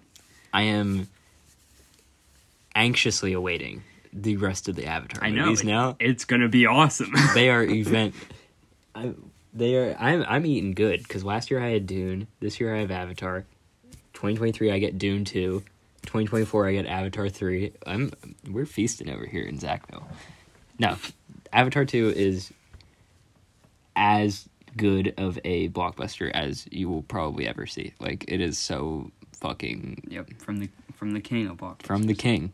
He deserves number one and number two highest grossing movies of all time. Hell, give him top three, actually. I heard they might run back Titanic for like a remastered version. They literally are. Yeah. In 4K, what the fuck is it? That shit might make another 100 million. High frame rate, 3D. I gotta watch that fucking. Yeah. I gotta watch Avatar. I gotta watch Titanic, I should say. Yeah, man. I don't know. Avatar really blew me away. All right, that's my number 4 though. Throw it over to you for number 3. February 10th, Titanic comes back to theaters. Can you believe it? James Cameron has had enough of this the bullshit. Pretenders on the throne. He's so him. Boss. He is. He's an insane man. Number 3, Crimes of the Future here. Okay, cool. As big of a probably shift as could possibly be imagined. Yeah, my segue earlier was way fucking good, better. Well, okay. That doesn't always work out. No. Crimes of the Future, David Cronenberg's latest and greatest. We talked a lot about this on the other podcast. Yes, we did. We had a whole episode on it. Yes, wow. Our first one. Nope, the second one. Oh, yeah, our second one. But, so I don't really want to relitigate everything that we said there. But, you know, suffice it. Wait, where was this? On your list? This was number 6 on my list. Okay, this is number 3 for me. We're in the top 3 now. And, you know, similar to old last year, this was number 1 for the majority of the year. Mm. This was I like this movie a lot. It's fantastic. I like Cronenberg quite a bit. Not as much as Jake, but, like, the man can make a fucking movie, and Crimes of the Future is a good-ass movie. To just, you know, not... Return to, I guess, something that we had talked about in the earlier discussion for it. I was, like, anxious about seeing this movie. I thought that it would not live up to my expectations. I thought my expectations were too high for it. I thought that I was sabotaging my own response. And that turned out to be not the case at all, because it was both better than I imagined when I saw it, and it also, in the time since seeing it, I've, like, kept thinking about it a lot. And it feels like it gets better on reflection. Like, on more reflection. What I would say... So, I was a little bit less familiar with Cronenberg going into this one than I am now. Like, I've seen a couple more of his since then. And this movie was... I was expecting a very different movie than what we got here. I was expecting something a lot more gruesome, a lot more science fiction-y, a lot more horrifying. Yep. I guess, okay, this was billed as the big body horror comeback. And instead we get a very sort of, discursive, I guess? Would discursive or didactic be a better descriptor here? I mean, either one, I think. Yeah, I think it's operating in both ways. Sort of like, you know, exploration of the art, the artist and legacy, and... Legacy in the face of, like... An evolution. In the face of evolution and in the face of, like, environmental destruction. And it's a very... Like, it's a dialogue-driven movie. But wrapped in, like, people getting, like, ears sewn on their face. And, like, yeah. Viggo Mortensen in the most absurd cloak of all time. Like, outside of a Star Wars movie. Like, you know, it's like, Cronenberg is a weird guy, obviously, but, like, and he brings those, like, idiosyncrasies and, like, strange sort of ideas and imagination that he has here, but it's a lot more, it's, like, way less of a genre piece than I think I was expecting. Yeah. I mean, like, again, this was, like, billed when it came to Cannes as, like, the big body horror master returning to his roots, right? Like, I can't imagine anybody, like, being grossed out and walking out of this screen. Yeah, right? Which, you know... Which did happen, supposedly, apparently. Yeah. Like, I don't know what the fuck. It's because, you know, I would argue that it's probably because the child is, like, murdered in the first, like, 5 minutes. Oh, yeah. That okay. It's like, okay, I don't want to see the rest of this. But, I mean, the rest of the movie is, like... It's, like, really funny. Yeah. It is. And it's, you know, not...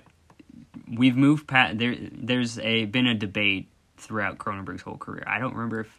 I think I may have said the same exact thing back in our other discussion. But there's been a debate throughout Cronenberg's career about whether his tendencies for body horror are based in, like, disgust of the human body or in, you know, simple fascination with it.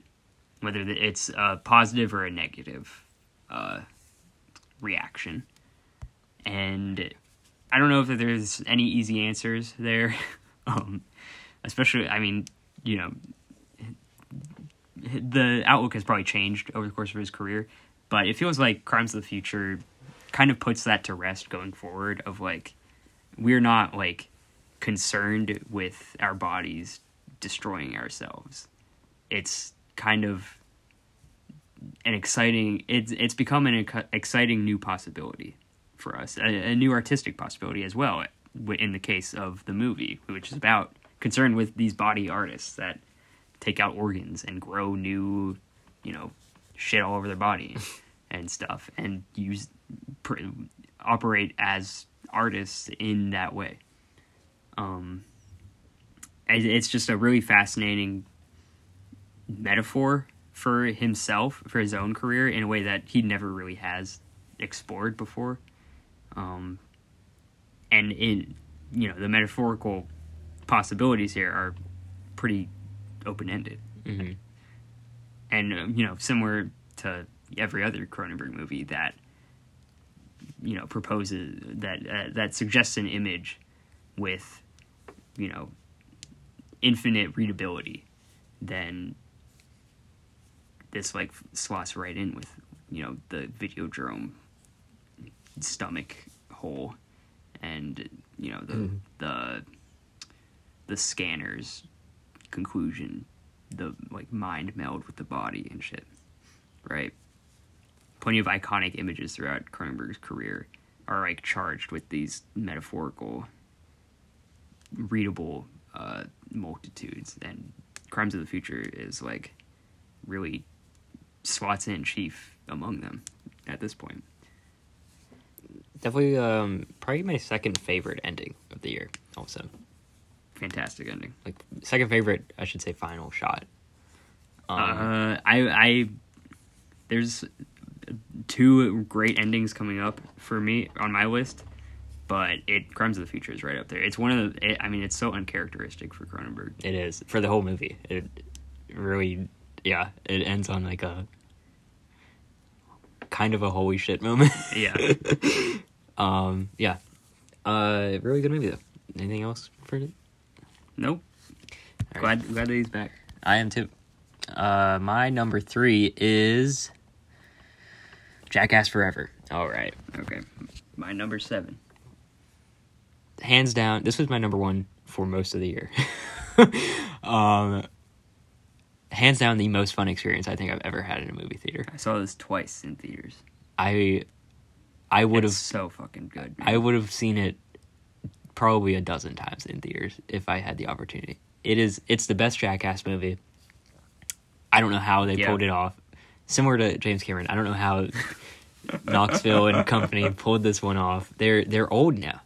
Not old, you know, they're like in their 40s and 50s. But, like, for what they're doing, that's fucking old. Especially when I went back and watched a bunch of the original Jackasses, and they are young in those. I don't know if we remember, but they were young.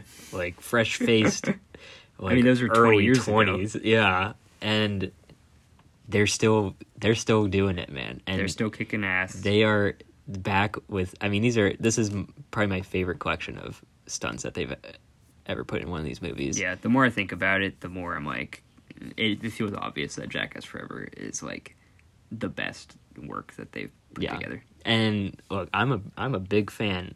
Jackass 1 is rough, I think. Jackass 1 is a little bit rough. There's a lot of stuff that, like, doesn't work that you probably forget about. Because there is stuff that does really work in Jackass 1. But Jackass 2 and 3 are awesome. And I'm a big fan of those movies. And big fan of this crew. But this is their finest work. It is crazy. Again, like, you know, the Jackass series played no small part in defining the comic sensibilities of our whole generation. Yeah. I mean, these guys are like as living legends as like anybody else in movies. Yeah, the middle in school, entertainment, middle school legends, Johnny Knoxville and Steve-O. Yeah, and Johnny Knoxville, probably the greatest stuntman ever.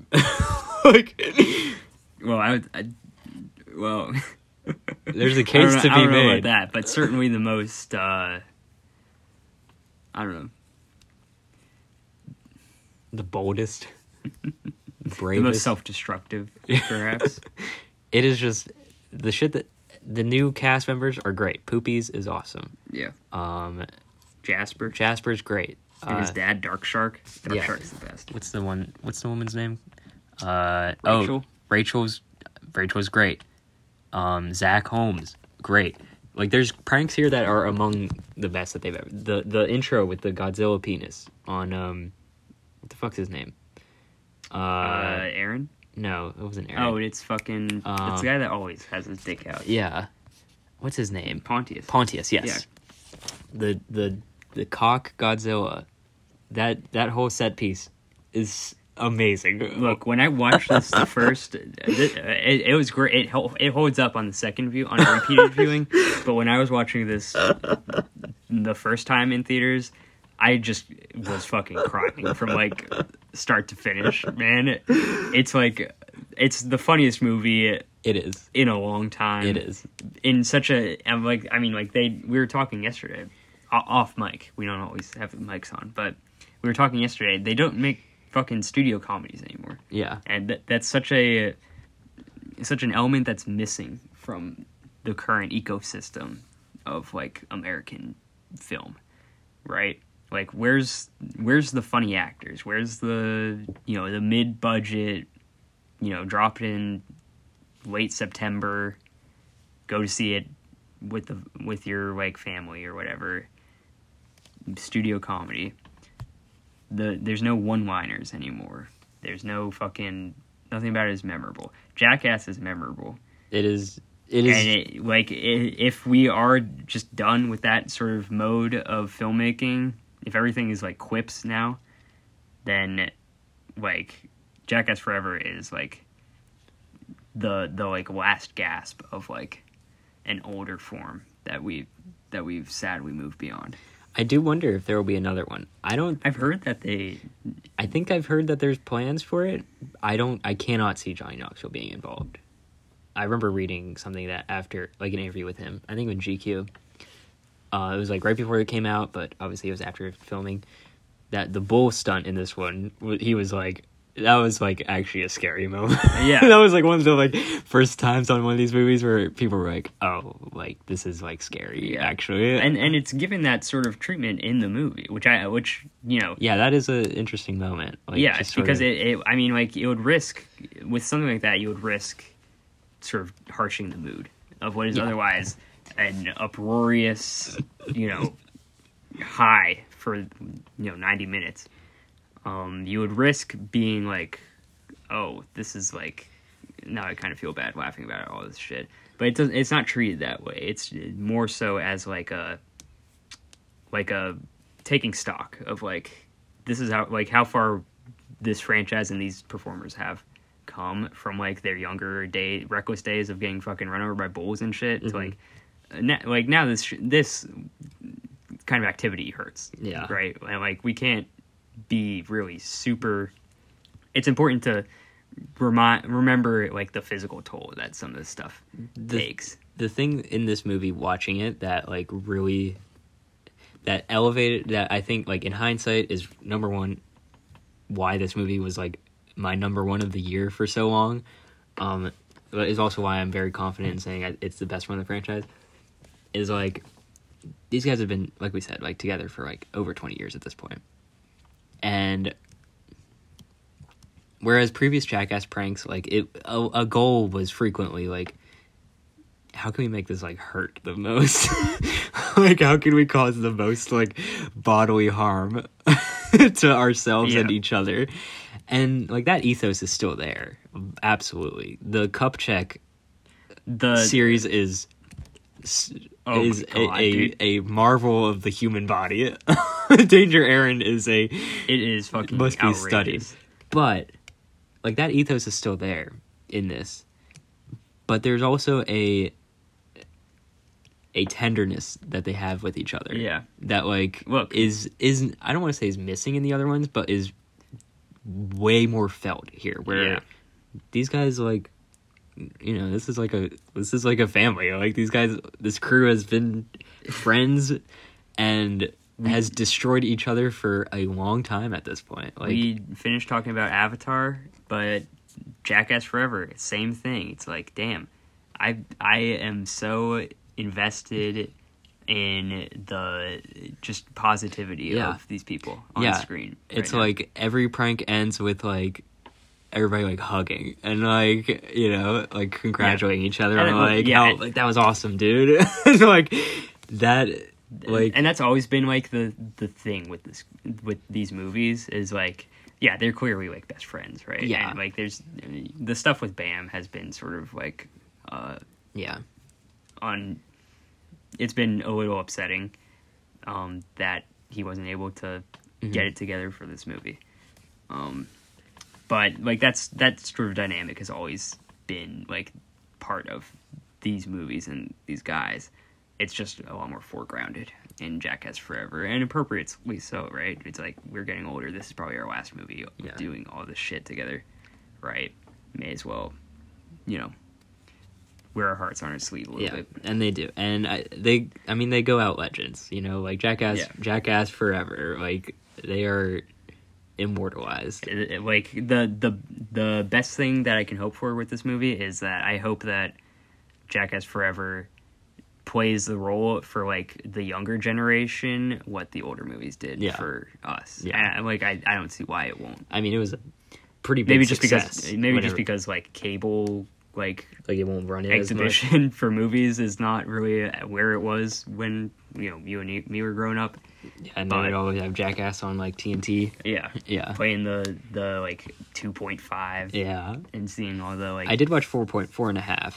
I haven't seen that yet. It's one of the weaker half entries, I would say. I think 3.5 was always my favorite. 3.5 is really good.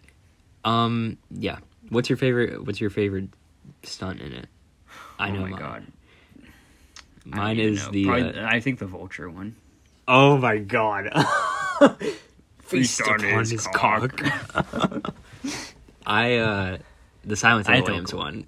Oh my god! Whenever like I literally started crying in the fucking that was I cried that laughing many times in this movie, but like that one is unreal. That one took me out like early on. That's like the second or third prank in the movie. Yeah, it comes early and it like.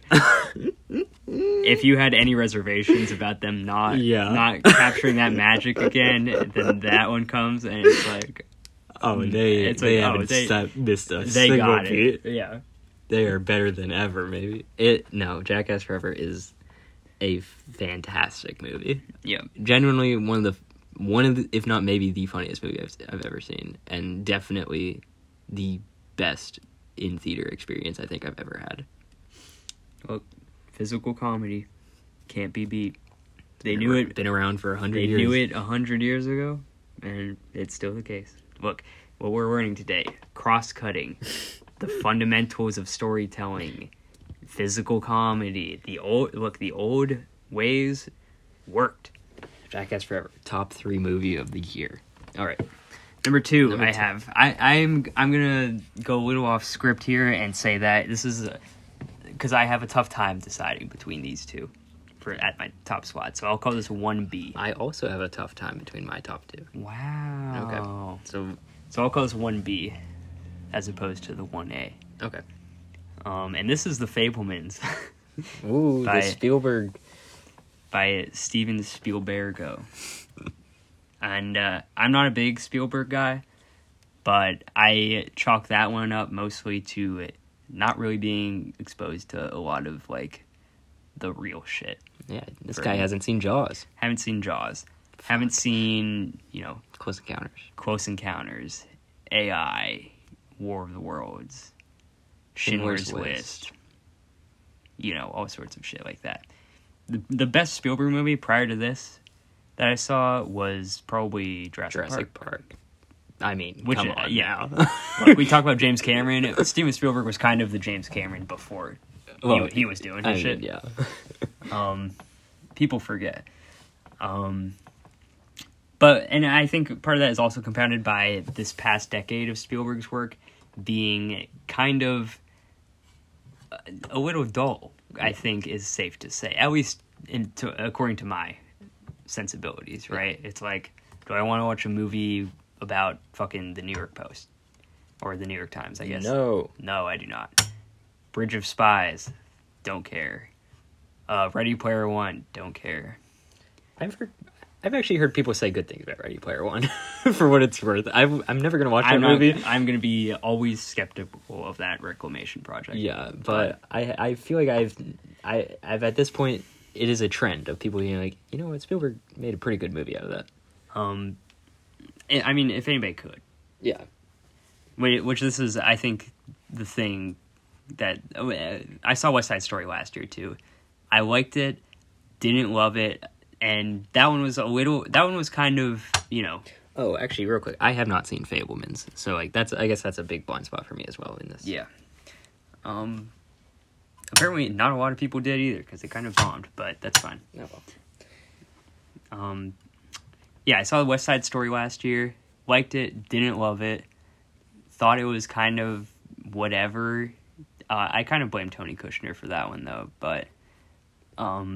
And that one was really disheartening because a lot of people that I do trust, you know, critically, were, like, really over the moon for West Side Story. And I was like, man, if this isn't getting me in the Spielberg, like, mindset, then, like, I don't know what it is. Then it turns out all it needed was the fable. You gotta watch Jaws. I know I gotta watch Jaws is an awesome fucking movie. But then the Fabelmans came out, right? And it's like, okay, you know, leading up to it, it's like, Steven Spielberg's finally making a movie about himself. It's like, okay, well, I gotta see this. I do love movies, and Spielberg is the movies.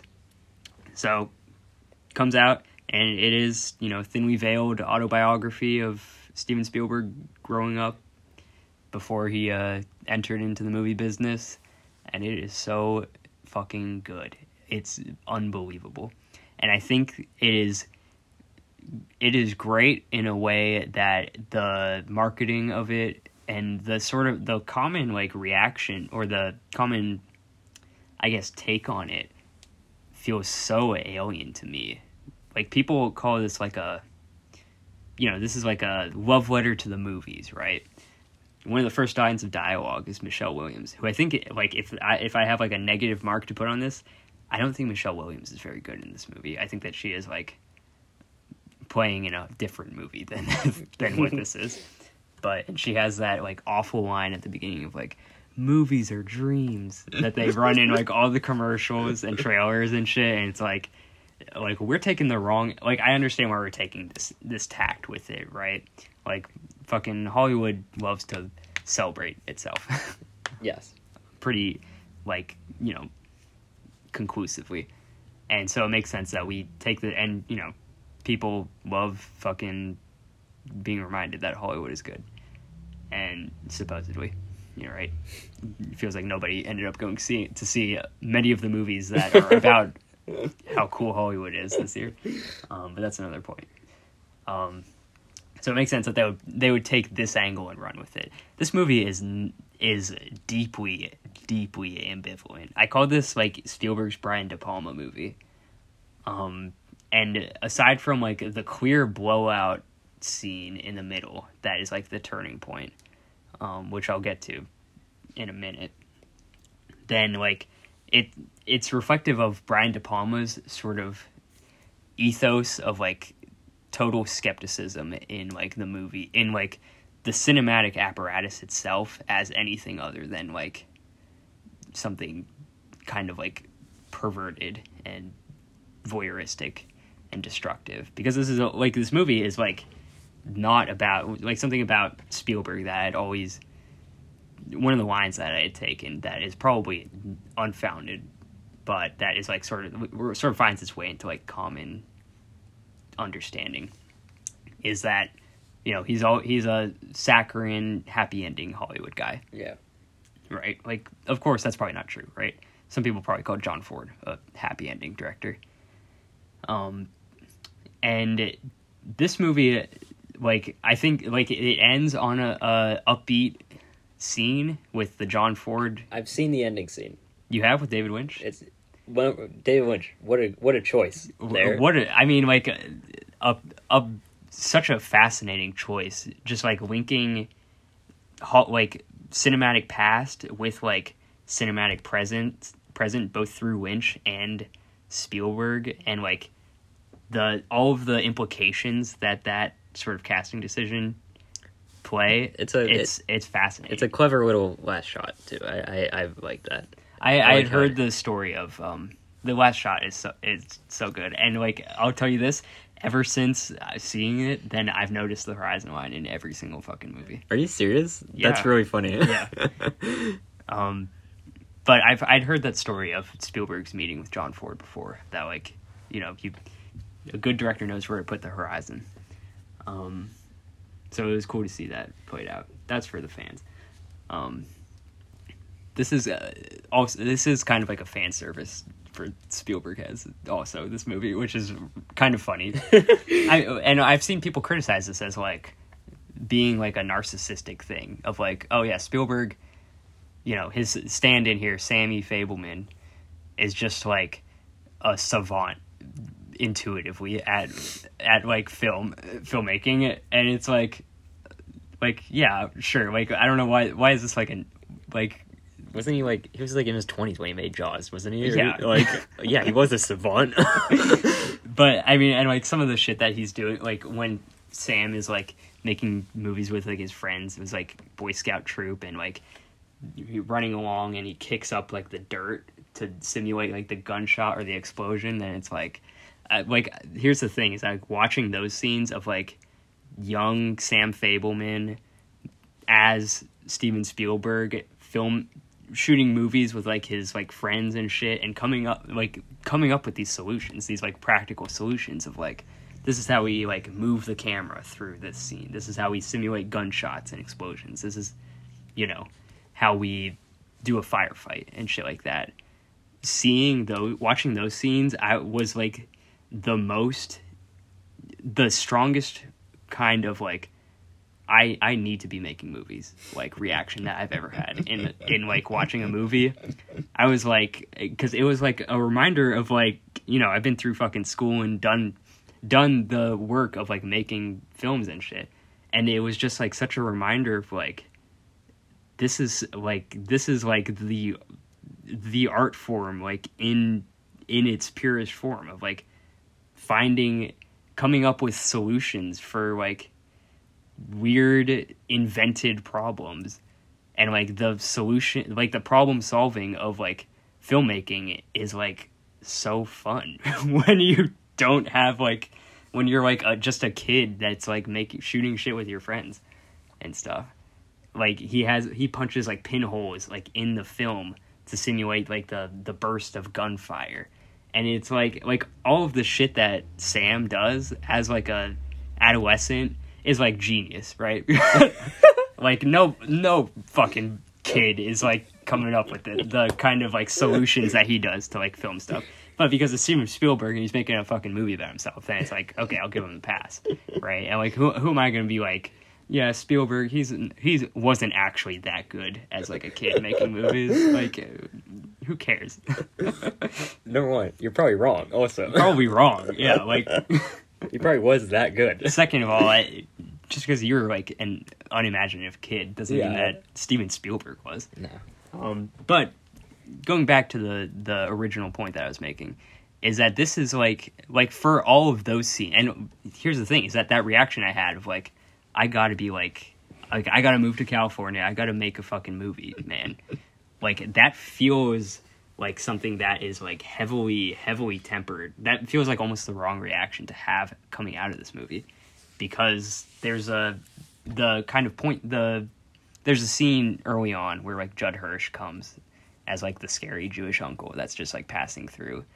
And he tells Sam basically like without any obfuscation that like you can either choose your art or you can choose your family, but you cannot choose both. Like they will tear you apart. And the rest of the movie ends up playing this out. And Sam, as Steven Spielberg, chooses the art. Like he moves, like his family, his parents get divorced, and like clearly Spielberg has not properly processed that trauma throughout his whole life, and is like using this as an opportunity to. And like we still don't find any sort of, there's no happy ending here really. You know, it ends on, you know, a fun scene of John Ford telling Steven Spielberg how to choose the horizon line, and you know, Sam Fabelman is out walking through the big Hollywood studios, and you know the future is, we know how the rest of the story goes here, but the ultimate trauma that is inflicted on him of his parents, his family getting broken up, is like never gets resolved. Like he's living with his dad in like an apartment in Los Angeles, and his mom is like sending postcards and shit from like their house in like Arizona, and it's like. Like, yeah, like the art, like Judd Hirsch was right. Like this is like something that has like kind of destroyed us. And with the destruction of his family, I mean, quote unquote, destruction of the family, right? Maybe it's a little bit dramatic, but like in the perspective of, in the film's perspective that it takes, then it's like, yeah, this is like something that tears them apart. And what does it is Sam's filmmaking, is that this blowout scene in the middle of him. His family goes on a camping trip at one point, and he takes some footage. He, you know, records some footage, and his dad comes in and is like, at one point, he's like, "Hey, your mom, you know, her mom died, and I want you to put this footage together into a movie and show it to her, and make her feel better." And he's like sitting there with all this footage at the editing machine, going through it manually, like the old editing machines used to. And he discovers that his mom and his like dad's friend maybe like are a little more intimate than might be kosher here. And it's like akin to the scene of Blowout where John Travolta is like putting together the assassination manually from like strips of like photographs taped together with like synced up to hit the sound recording and stuff, except it's Sam Fabelman finding evidence in like in like the background of his like camping footage of his mom's infidelity. And it's like an insane fucking sequence to watch unfold, because I mean it's somewhere, I mean like, you know, you can draw up a fucking laundry list of movies that this is like calling back to. It's like The Conversation, when the snippet of dialogue that like powers the narrative of that whole movie is like suddenly recontextualized at the end.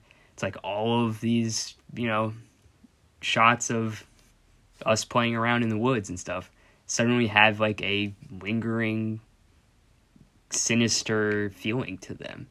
And like this is like the ultimate truth of like filmmaking that Spielberg is kind of like wrestling with here, is that like the camera is not going to be filtering things. Like it's just capturing what you present in front of it.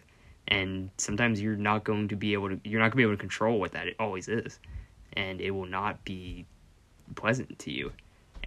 But you can manipulate how that image then is received, because later in the film then he moves to like a new city, they go to a new high school, he has some bullies that mistreat him, call him like anti-Semitic shit. He meets a Christian girl who is so fucking awesome. The scenes with her are so damn funny, it's like insane.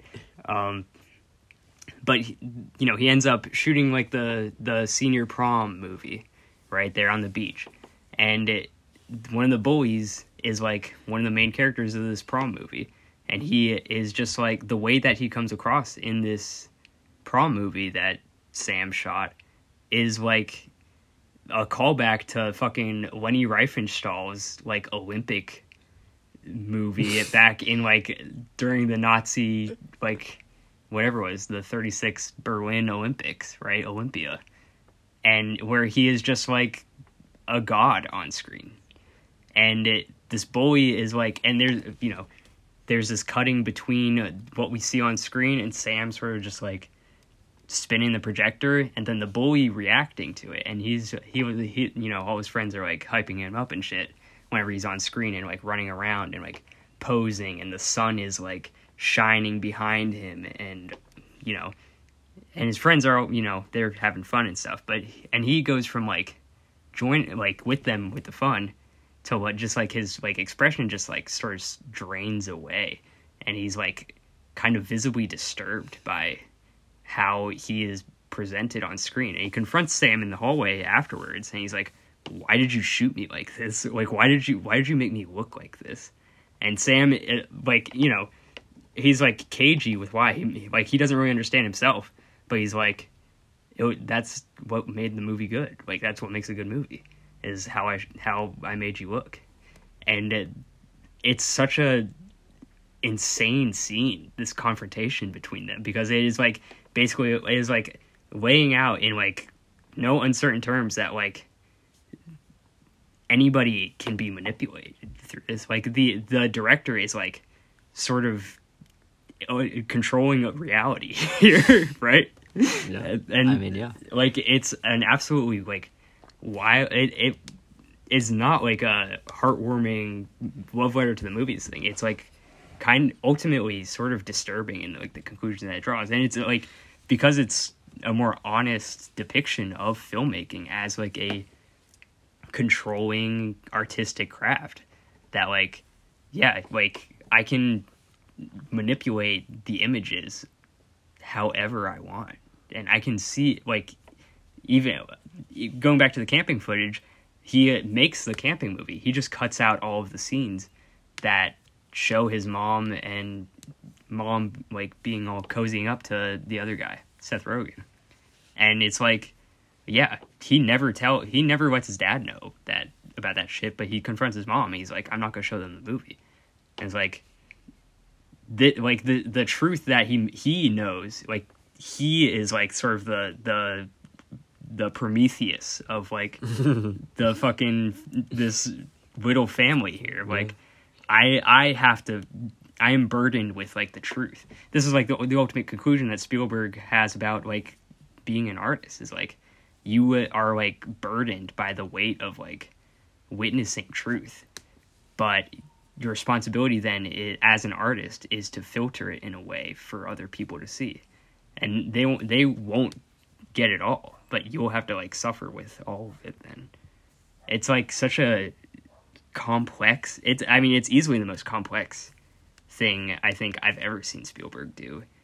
And like, as far as like movies about the movies that have come out recently, like I struggle to think of anything, you know, that even comes close to, again, it's like Blowout is basically the only thing of like something that has come close to digging into this idea of like the director as like their artistic function being both like, you know, like an albatross around their neck and like kind of the thing that elevates them above everyone else. That's cool. You'll never catch me really shitting on Spielberg. I think if you Who do, would? I think if you do, it's akin to being like, the Beatles fucking suck. It's like, I don't think they're that good.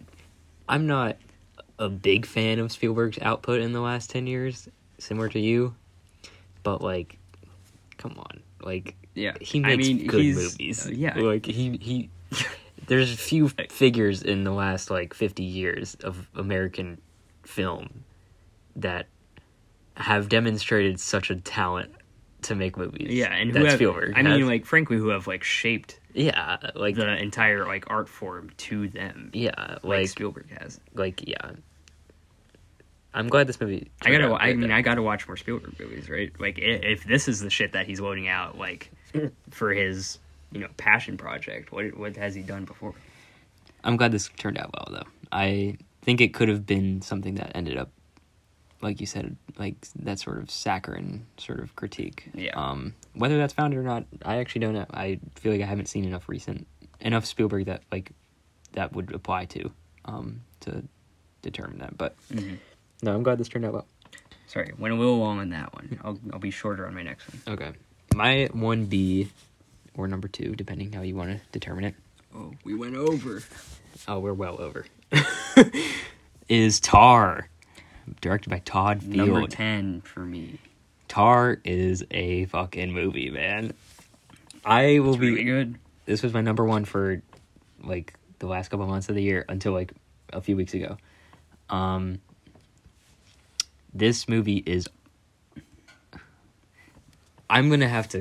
We're gonna have to not get super into this movie, unfortunately, because we are 2 hours in, and there's a lot that we can talk about with this movie. Well, let me, But this is Tar is, I think, one of the best movies I've seen in the last 5 or 6 years.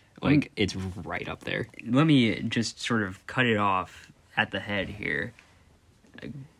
I'm not really interested at all in the sort of various interpretive takes on this movie of is this really a dream? Is there some sort of ghost type thing going on here? And I read the article that you sent me about from Slate, which was good, which was kind of cool. I thought it was interesting to think about. I did not catch the little weird shit. Yeah, I didn't either. Which I was like, ooh, that's kind of freaky. Yeah. But just as a movie, I think. Well, I don't think we'd get anywhere trying to figure right? Out. This is not, because here's the thing. This is not a puzzle to solve. No. Suddenly it's gonna be I get Tar now. No. If it's all a fucking dream or whatever. Yeah. It's the movie is the movie. Because here's the thing about this movie that it's pretty straightforward. It's pretty. If you're not approaching it at it with this interpretive lens, then it's narrative. I think if you watch it as it is, then yeah, it's not a. There's nothing going on here that's terribly abstract or ambiguous to the viewer. If you're just watching it as is, because I need to flex a little bit right out of the gate. Okay. We finished this movie, so we watched it together. And I hadn't really read any reviews about it. I was excited to see it because I heard a lot of really great, buzz about it, about Cate Blanchett. Mm. And so I was really excited to see it. But I didn't read any reviews. I didn't, get on any fucking forums or, Reddits or anything like that about it. And the movie finished and I was holy shit, that was fucking awesome. And one of the first thoughts I had was that felt the closest I think I've seen to a Stanley Kubrick movie that was not made by Stanley Kubrick that I've ever seen. And then as you do, you go and read some write-ups about it, some reviews and stuff, and it turns out that's one of the main that's been one of the main sort of things talked about with this movie is the Kubrickian nature of it. Well, because Todd Field was in Eyes Wide Shut and was basically an apprentice sort of which I didn't know about that, but nailed that one walking out of the theater. I couldn't believe it when I started reading shit. I was like, wow, dude, everybody else had that same thought as me. That's cool. But I think that's also an important detail to get out ahead of why also we cannot spend too long on this one, because Stanley Kubrick movies have a lot of meaning in everything. That's kind of what makes them special and what makes him such a brilliant filmmaker. I mean, he's an internet favorite, and that's part of the reason why. Is that his movies are easy to there's sort of code breakers sort of eye to, and I resist that sort of reading, but Stanley Kubrick's movies are good enough even without that, obviously, that it's like, you know, he's earned a sort of carte blanche. It's more than just meaning, though. It's there's purpose to everything that Stanley Kubrick does. Yes. And that is, I had an identical feeling to Tar, that there is a purpose to every, like, camera positioning, which, I mean, in that article I sent you even went on to show that, like, purposes that I didn't even really maybe pick up on at the time, which I also, the second thought leaving the theater was, I need to see this movie again, and I have not been able to rewatch it yet. If I did, it may be my number one. I'll just leave that out there. Just taste. But there's purpose to, like, every single thing in this movie that, like, whenever I think about it, I get vertigo of every single fucking thing. And the things I've read of other people is, like, sort of, like, bringing their own knowledge. Like, for instance, reading people who know of the world of classical music and what they bring here and how they apply that to the character of Lydia Tarr is fascinating, because there's a lot of very intentional seeming character traits of hers that it does not seem like you would mean anything to you unless you had a sort of classical music background. Like, she gives the, like, the trivia knowledge in the opening interview about the Beethoven's Fifth starts on a rest.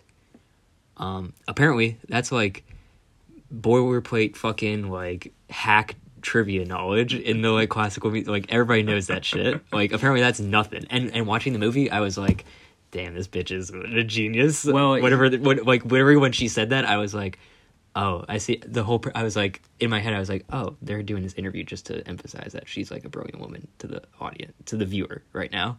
Like, I was like, oh, that's the purpose of, like, starting it this way, to establish that credibility.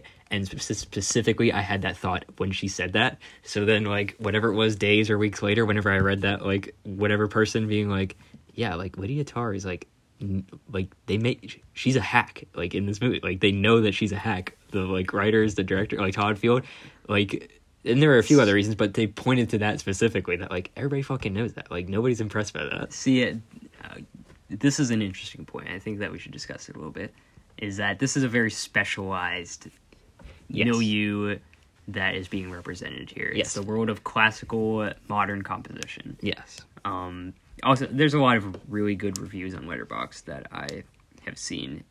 There's one I want to. There's one I'll reference in a couple minutes. Mark Ash, I think, has written my favorite one here. It's a little long, and there's nothing in it in particular that I want to reference, but just saying, you know, good review out there.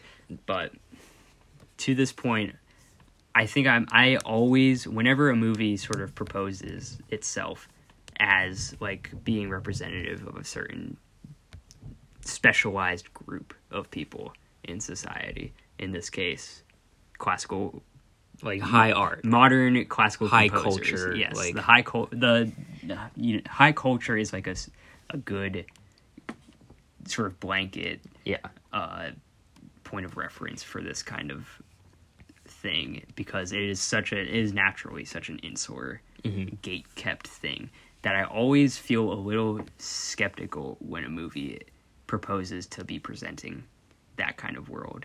And I felt like how much of it is actual legitimate representation of it, how much of it is, you know, an intentional, I guess, subversion of legitimate representation, how much of it is just, like, the director playing pretend, right?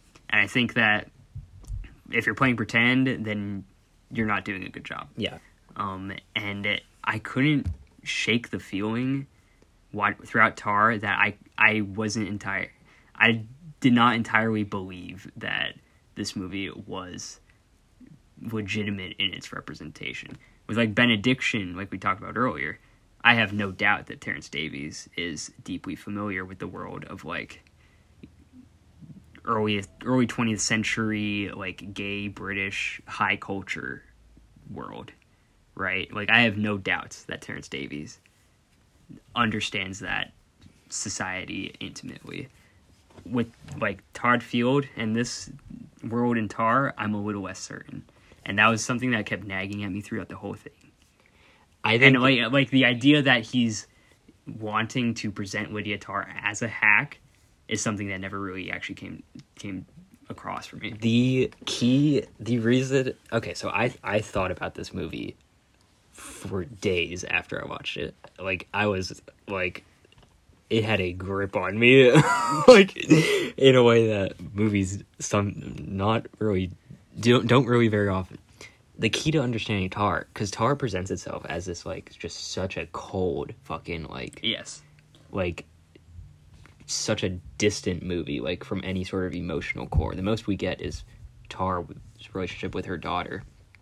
Everything else is, power upon, manipulation and this sort of, seedy, pretension and, of the high culture, music world, that all sort of, then sort of does unravel as Tar's, allegations of sexual impropriety with a former student come out.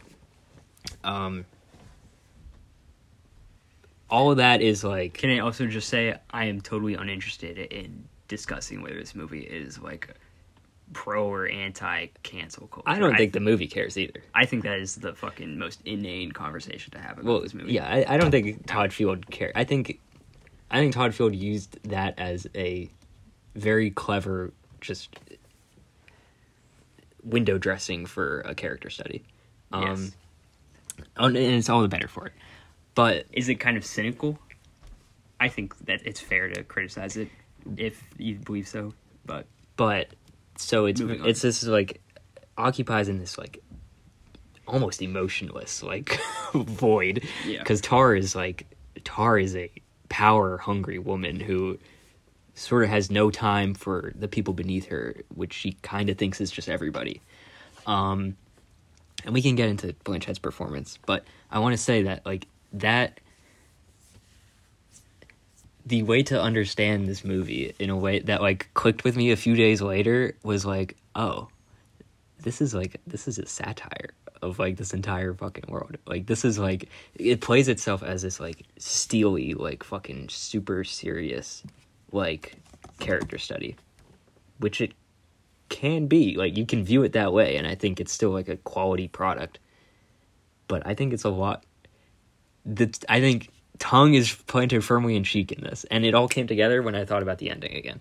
I think this movie is really funny, between the lines. Yes, and I think the ending is also so fucking funny. The ending is hysterical, and I think the ending is also a key to understanding what Todd Field's intentions are here. This is a satire of the world that Lydia Tarr is occupying, that she is a product of, that she is contributing to its sort of, what do I want to say? Vulgarization. Fraternistic, vulgarities that, lead to her own downfall, but that, have occupied this world for years and years. This is a satire. This movie is a satire more than anything else. Well, and, I'm glad that you said that, because it did remind me of something I actually did want to reference in Mark Ash's review on Letterboxd. And, I think that this is, kind of, I agree with this feeling, although I think I come out a little more positively on Tar than he did. He says that Field coats the movie with so much gloss. He's written a satire and directed a tragedy. Yeah. And I think that's kind of where my sort of difficulties also lie, is that it feels I'm not entirely certain if this is undercutting Tar, or I think it 100% is. Or if this is, a lot of people talk about related Tar to the character to Daniel Plainview, right? Which sort of set my expectations a little. I think that's a bad point of reference. A little askew. I agree, because she never slips into that kind of mania that Daniel Plainview does. She does, but in a different way. Her unraveling is a lot more internal. Yeah, and it's projected outward, in a very marginal way. The biggest moment is obviously her tackling the other composer mid performance. But other than that, meet Philip. Not now, Philip. Did that pause the recording? That's what I want to see. I think it did. Yo. Okay, we still got it. We're 2 hours, 20 minutes in. Nice. Recording has continued. Alright, so ignore that. I just got a phone call. Yeah. I'm actually gonna turn on Do Not Disturb. Just so yeah. Don't disturb. That doesn't happen again. What was it? Oh yeah, like the unraveling, however you want to describe it. It happens in a lot less of a projected way. The biggest moment is her tackling the other composer, Mark Strong, wearing the worst hair of all time. The worst hair piece that has ever been worn. But aside from that, then it's just like a slow accumulation of like sort of PR failings and like personal slights and things like that. That I've heard other people like relate to Daniel Plainview's sort of descent, and I think that is such a misplaced analogy for it. That sort of like fucked my expectations up a little bit. I was expecting a much bigger like comeuppance or like a bigger downfall at the end. It's quiet. It's very. I mean, like it's very like outside of the hysterical indignities of the ending. Then like there's no. I mean, the implications are pretty severe. Of like like she essentially loses her family and she exiles herself. Like that is pretty dramatic. Yeah, but there's no like histrionics for it. Yeah, like it just sort of she just takes a flight to like Malaysia one day, after a botched like book talk or whatever. Like she just leaves the country because in disgrace and leaves the world that she's occupied and been such a keystone of. Yeah, but to this point of Field having written a satire and directed a tragedy, I do kind of agree with it because I think that there's so like again I think it comes back to I'm just not certain after watching it once, which maybe watching it again this would illuminate it a little differently, and maybe this is just a lack of familiarity with the kind of world that is being represented. Maybe Field, which I think is a separate problem, if Field is not highlighting the ways in which Lydia Tar is like sort of a poser, then if that's only clear to the most specialized people in the audience, then I feel like the satire sort of like goes over the head. Right. I almost disagree with that because I think like at a certain point this. Because, like, look, I don't have the knowledge of the classical world to, like, be able to see where the seams are in Lydia Tar's performance. But I think just the presentation itself of the movie, of so bleakly serious. Like, at a certain point, like, paired, like, I mean, whenever you juxtapose that with the subject matter that it's dealing with of this, the high culture insular world... Like, I think at a certain point, you have to really understand that, well, these are just mirroring each other. And, like, I think that's very purposefully done. Like, it goes back to it, like, purposefully done. Like, the reason everything's so serious and so almost brutalistic in the way that this movie is, like, made is because that's the fucking world that it's lampooning, almost. Like, I think it's just very sharp, I think. Like, it cuts, like... I think it is, too, but I think it's a little... It could stand. This is not something that I loft as criticism often. I think it could stand to be a little bit more obvious in the sort of mechanics of how it's of what it's trying to achieve. I think maybe the sort of non-committal nature of the movie as a whole is kind of one of the things that's working against it.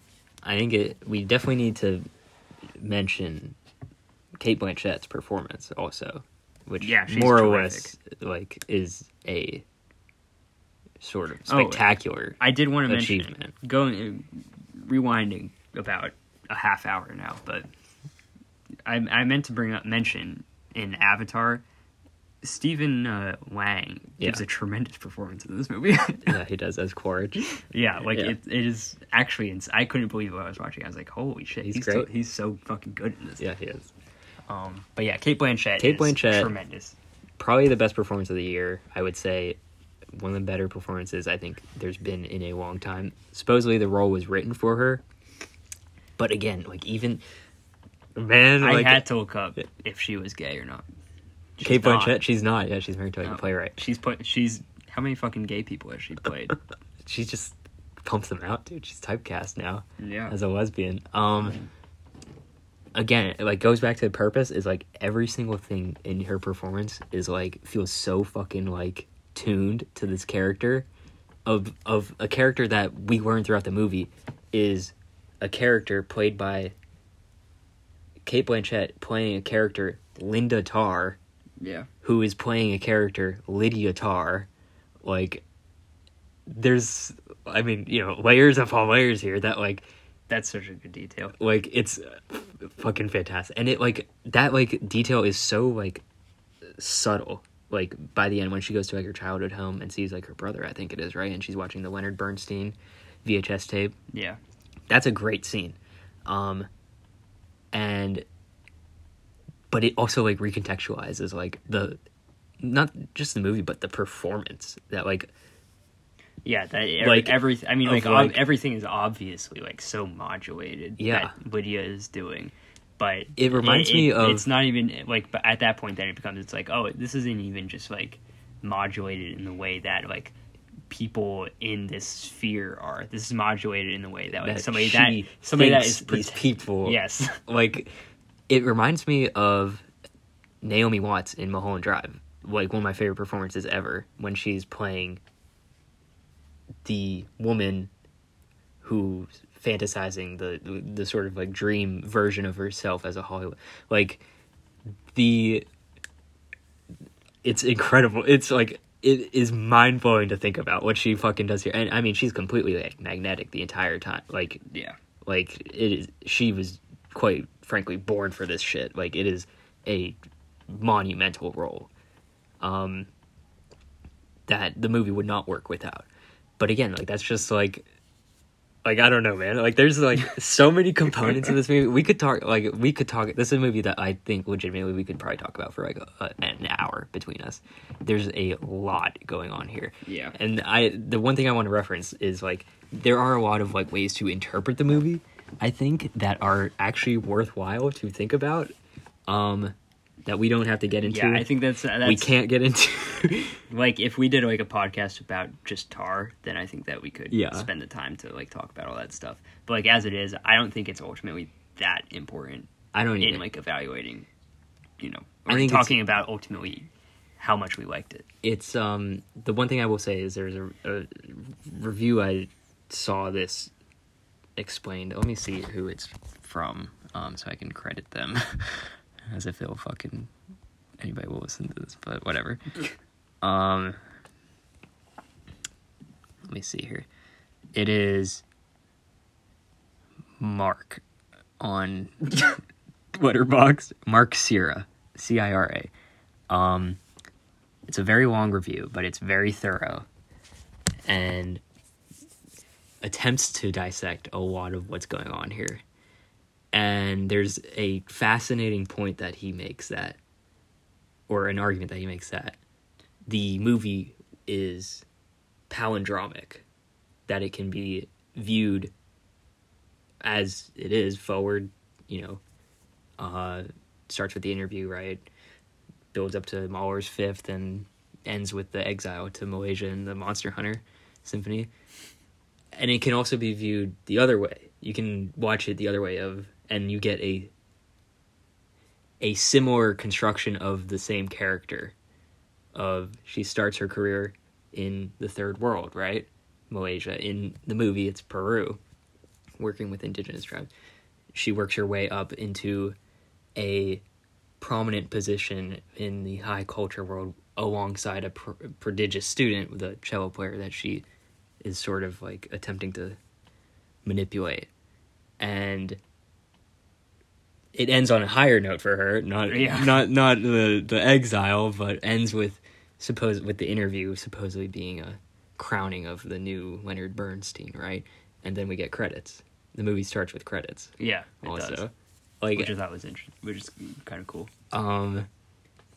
Interesting way of looking at the movie. Well, I want to rewatch it because that is, I mean, like I've obviously have never thought of it like that. But here's another thing, and this is again like when I talk about purpose, like this is the shit I'm talking about. Is like Mahler's Fifth is like intentionally composed palindromically. Oh, interesting. That like. Oh. And that, hey, maybe Todd Field does know about this. Maybe like, he did consult some people. Not only that, but like the parallels to Lydia Tar and Gustav Mahler, like Gustav Mahler was not Jewish himself, but married to a Jewish woman in Germany during the 30s, during the rise of the Nazi government, I guess. And he did his best to distance himself from his past, from his familial connections, in an attempt to build himself up into this composer. And ultimately, it didn't work. He had to exile himself due to his connections to Judaism. Lydia Tar, what'd she do? She grows up in the fucking, boondocks, upstate New York, has to cut off her past, changes her name to Lydia Tar.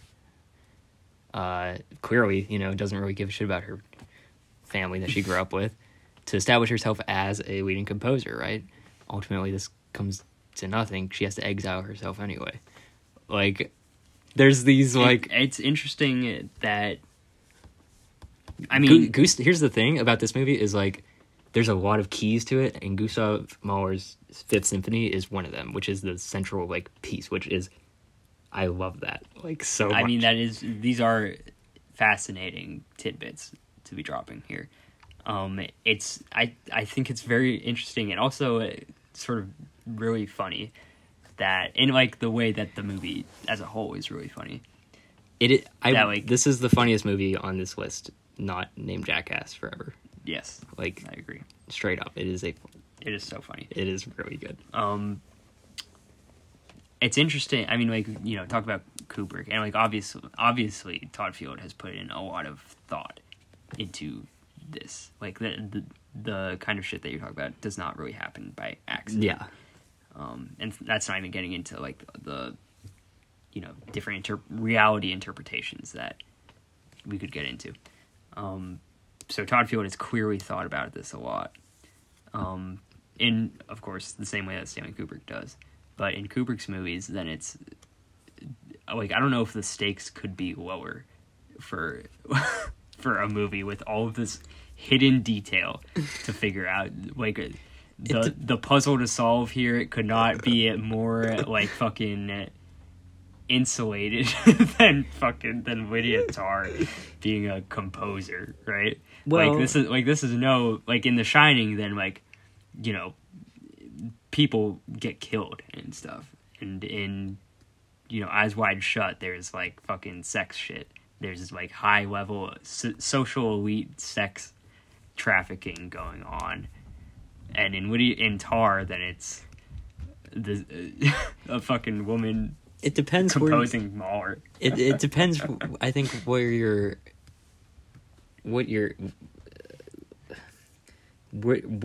you're positioning yourself. Because from Tar's perspective, like, the stakes are as high as they could possibly be. Well, yeah, but she's not the one that put all these pieces and put... She's like merely occupying. She's another piece in the puzzle here. But the fact that the puzzle is built for this image in particular is really funny, I think. Something that even, like, for, the Reddit... frame by frame hounds trying to crack the code of Tar. It's like, fucking, what are they getting ultimately gonna get out of this, man? a deeper understanding of the world of classical musical composition. Like, all right, I think we have to move on from Tar. That's so funny. It is I think Tar is a tremendous movie. I think it is a fantastic. And I desperately want to see it again, just to, like... That's such a troll move, to, like, put all... to leave trails of breadcrumbs everywhere for leading to some shit that, like, the people that solve it will not care about at all. It is so awesome. It is an awesome, awesome movie that I honestly think, like, if anything, is maybe being underrated by a lot of people. No, Tar is an awesome, awesome movie that I really want to see again, and yeah, is any given day could probably be my number one of 2022. All right. Take us away. What's your number one?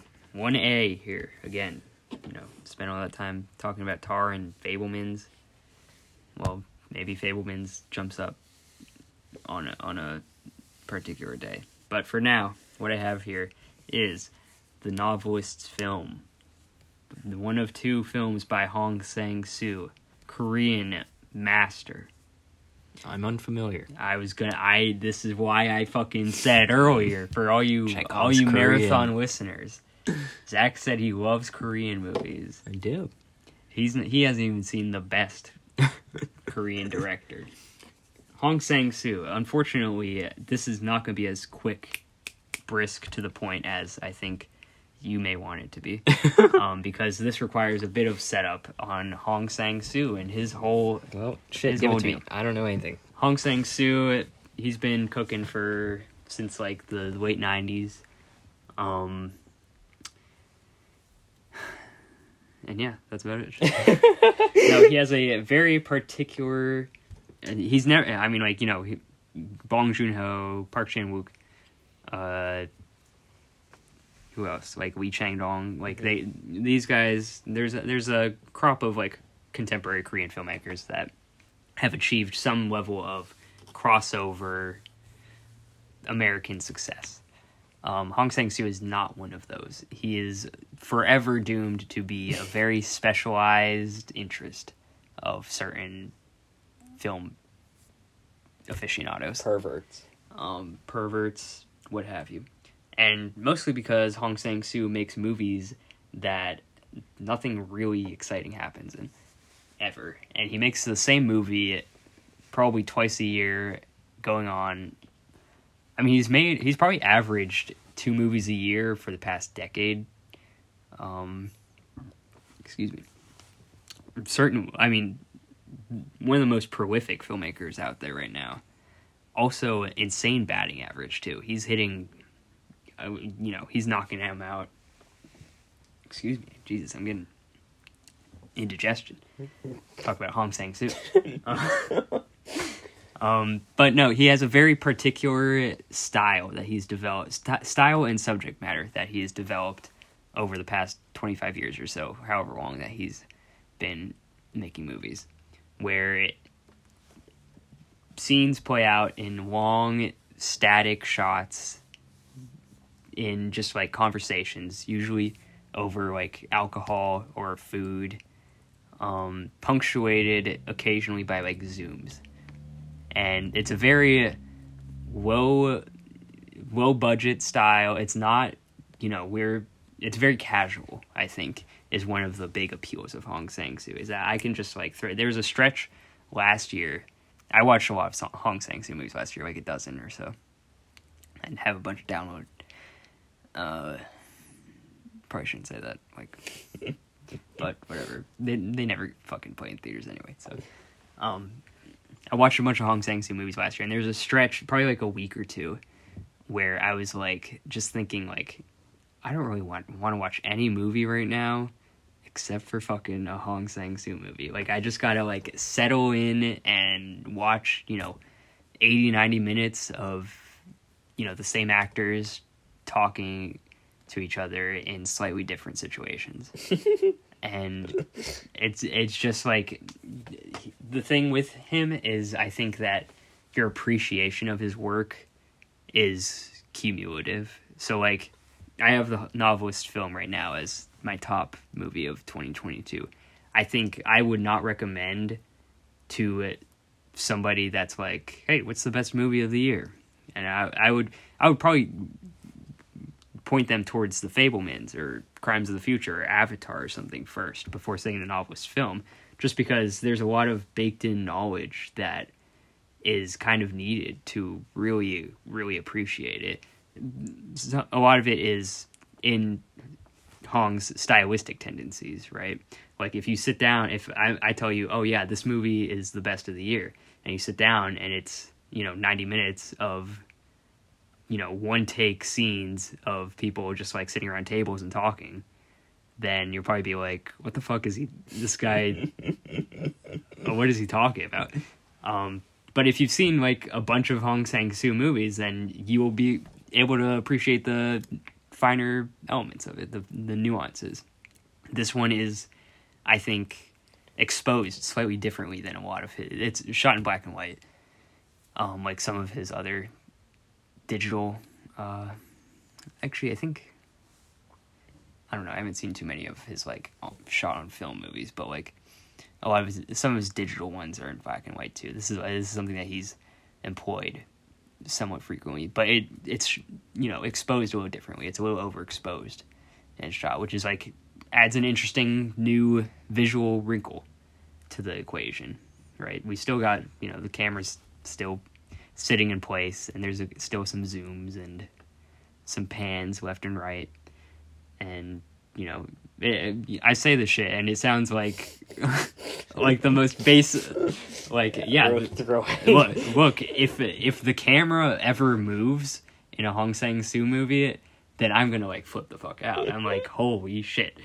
And you watch a movie by almost literally any other director, and that's just like a basic part of like the toolkit. But again, because like I've watched 10-15 years worth of Hong Sang-soo movies, then it's like, yeah, these like elements, they have developed an added weight, an added significance to them, and that's something that like if you're just coming to this movie, then like you're not gonna have. The other thing that this movie really has, which I mean, like, there's something at the end of this that just like blows the fucking doors off of it. I was like slack jawed, like, holy shit, I cannot believe that this is like in the movie. The other thing that, familiarity breeds, the other thing that this familiarity with will benefit is the more recent relationship between Hong Sang-soo and Kim Min-hee, who is, she, I believe, first starred in his 2015 movie, called Right Now, Wrong Then, which is also great. Hong and Kim became sort of a hot topic in Korea for a little bit, because it was revealed that Hong was having an affair with Kim, and I believe is currently still in like a legal battle with his wife to be granted a divorce. But him and Kim have since worked on almost every movie since from that point together. They've made a lot of his movies, even before that point, are about like filmmakers, and from that point on have become even more like biographical, whether about himself and his own relationship with Kim, or about Kim and her, the sort of fallout of her relationship with Hong. And she's an outstanding performer, also, should just be said. She's been great in his films, and she plays a supporting character in the novelist film here, who is the subject of the eponymous novelist film at the end. And it's such a very, it's like so jarring, because it's shot in a way that Hong films are never shot. Like, I just spent describing how Hong movies generally look. The film that the novelist in this film ends up making at the end, like, it is like handheld camera, it's in color, the rest of the movie's in black and white. It's insane to like watch like a Hong Sang-soo movie, and it's also like the most, like, a lot of his films are metatextual about sort of himself and about his line of work and his relationships and things like that, but they rarely ever crossover in like explicit ways. And this movie that appears at the end of the film, I hate having to, there needs to be an easier way to refer to it, but there's unfortunately not. Yeah, the novelist film that appears at the end is like a pretty explicit like crossover between like the fictional diegetic world and like Hong Sang-soo and Kim Min-hee in the real world. And it's like really like heartfelt and like it's the most like... In what way is it explicit? Well, because like you hear his voice. Oh. Yeah. How do you know it's his? Because it's a male voice. And the novelist in the film is a woman. And he says that I love you to her. Oh, wow. Yeah. And, like, it's fucking crazy. And I was like stunned by it. I mean, it's a beautiful moment. And like the whole movie is sort of just about like the novelist of the title, the main character, is played by Lee Hi-young, who is sort of a more recent frequent collaborator of Hong's, starting I think last year. But she's already been in like 3 of his movies. And her whole, she like ends up, you know, going to this smaller town, I think. I don't remember if it's in Seoul or not. But, you know, she ends up sort of like getting away from the working life, the busy like artist's life. She's like trying to slow down a little bit, which is reflective really of Hong's, this recent later period of Hong's filmmaking. There's a much slower pace to it. His movies are less sort of caustic than they used to be. They used to be very male-centric, male-focused, and particularly on the embarrassments of masculinity in romantic pursuits. There's like Hong admirers, then there's, you know, always a sort of feeling that like, oh, this is like a Hong protagonist, this is like a Hong man, right? And that designation carries a certain weight to it that is not not positive. But recently then he's focused more on women in his films. His movies have become less like overtly comedic. They've become more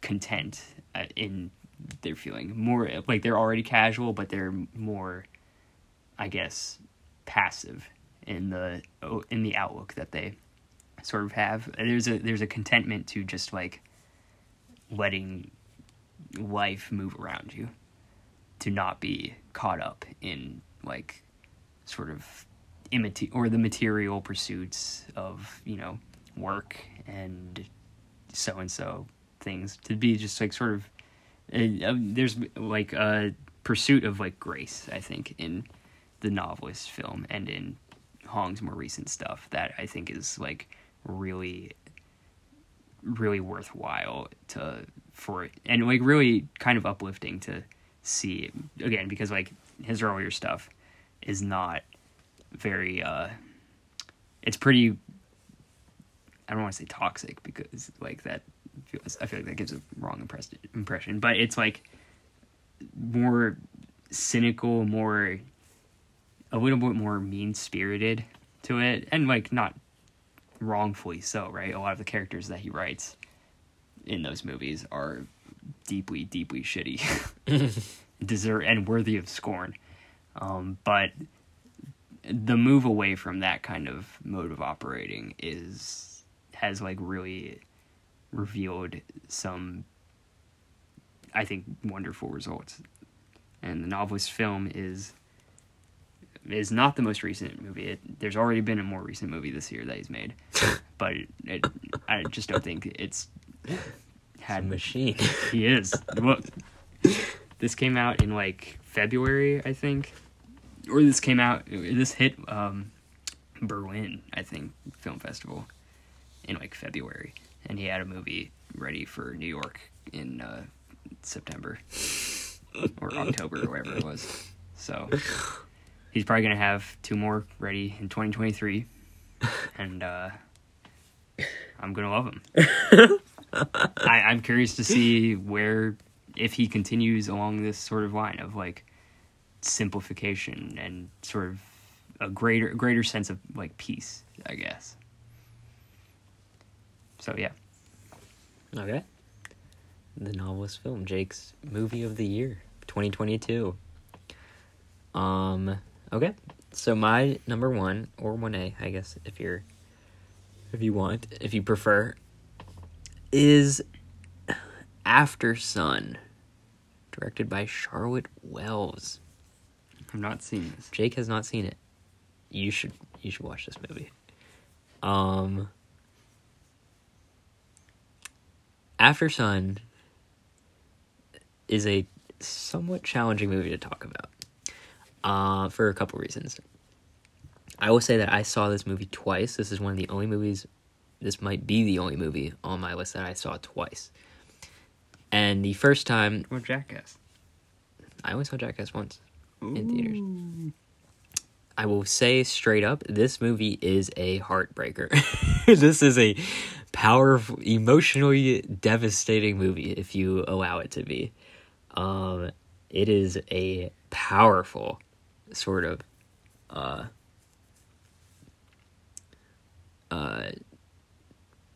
gut punch. The first time watching it, I was downtown. It was a pretty empty theater. I think there was like two other people. And I spent a lot of the movie... Well, okay, I'll get to that. But I had a, I would say, delayed response to the movie. I walked out of the theater and I was like, that was really, really good. And then on the bus ride home, I found myself getting choked up thinking about it, which I wasn't in the theater. But it was a very delayed response as some... residual ideas sort of started settling in and started dawning on me. And that was my first time watching it. And the second time I watched it at home. I pirated it. Sorry, everybody. I watched it at home here in the living room, and I was a fucking mess watching it the second time. I already, you know, I knew the story beats, but I was a absolute fucking mess watching it the second time. It is a Charlotte Wells. This is her first movie. She's a Scottish director. It is a movie about a father and daughter who are on vacation in Turkey. They're spending. I don't know how long they're there. It's sort of told as a. Well, okay, that's kind of just the plot. Like, that's basically it. Okay. Paul Mescal is the actor who plays the father, in this case, Callum, and Frankie Corio plays the daughter, Sophie. I will get to Paul Mescal in a minute. But they're both fantastic. That's kind of it. This is a movie about this father and daughter on vacation together in Turkey, and that's kind of narratively, there's not really much else going on. It is more or less just kind of a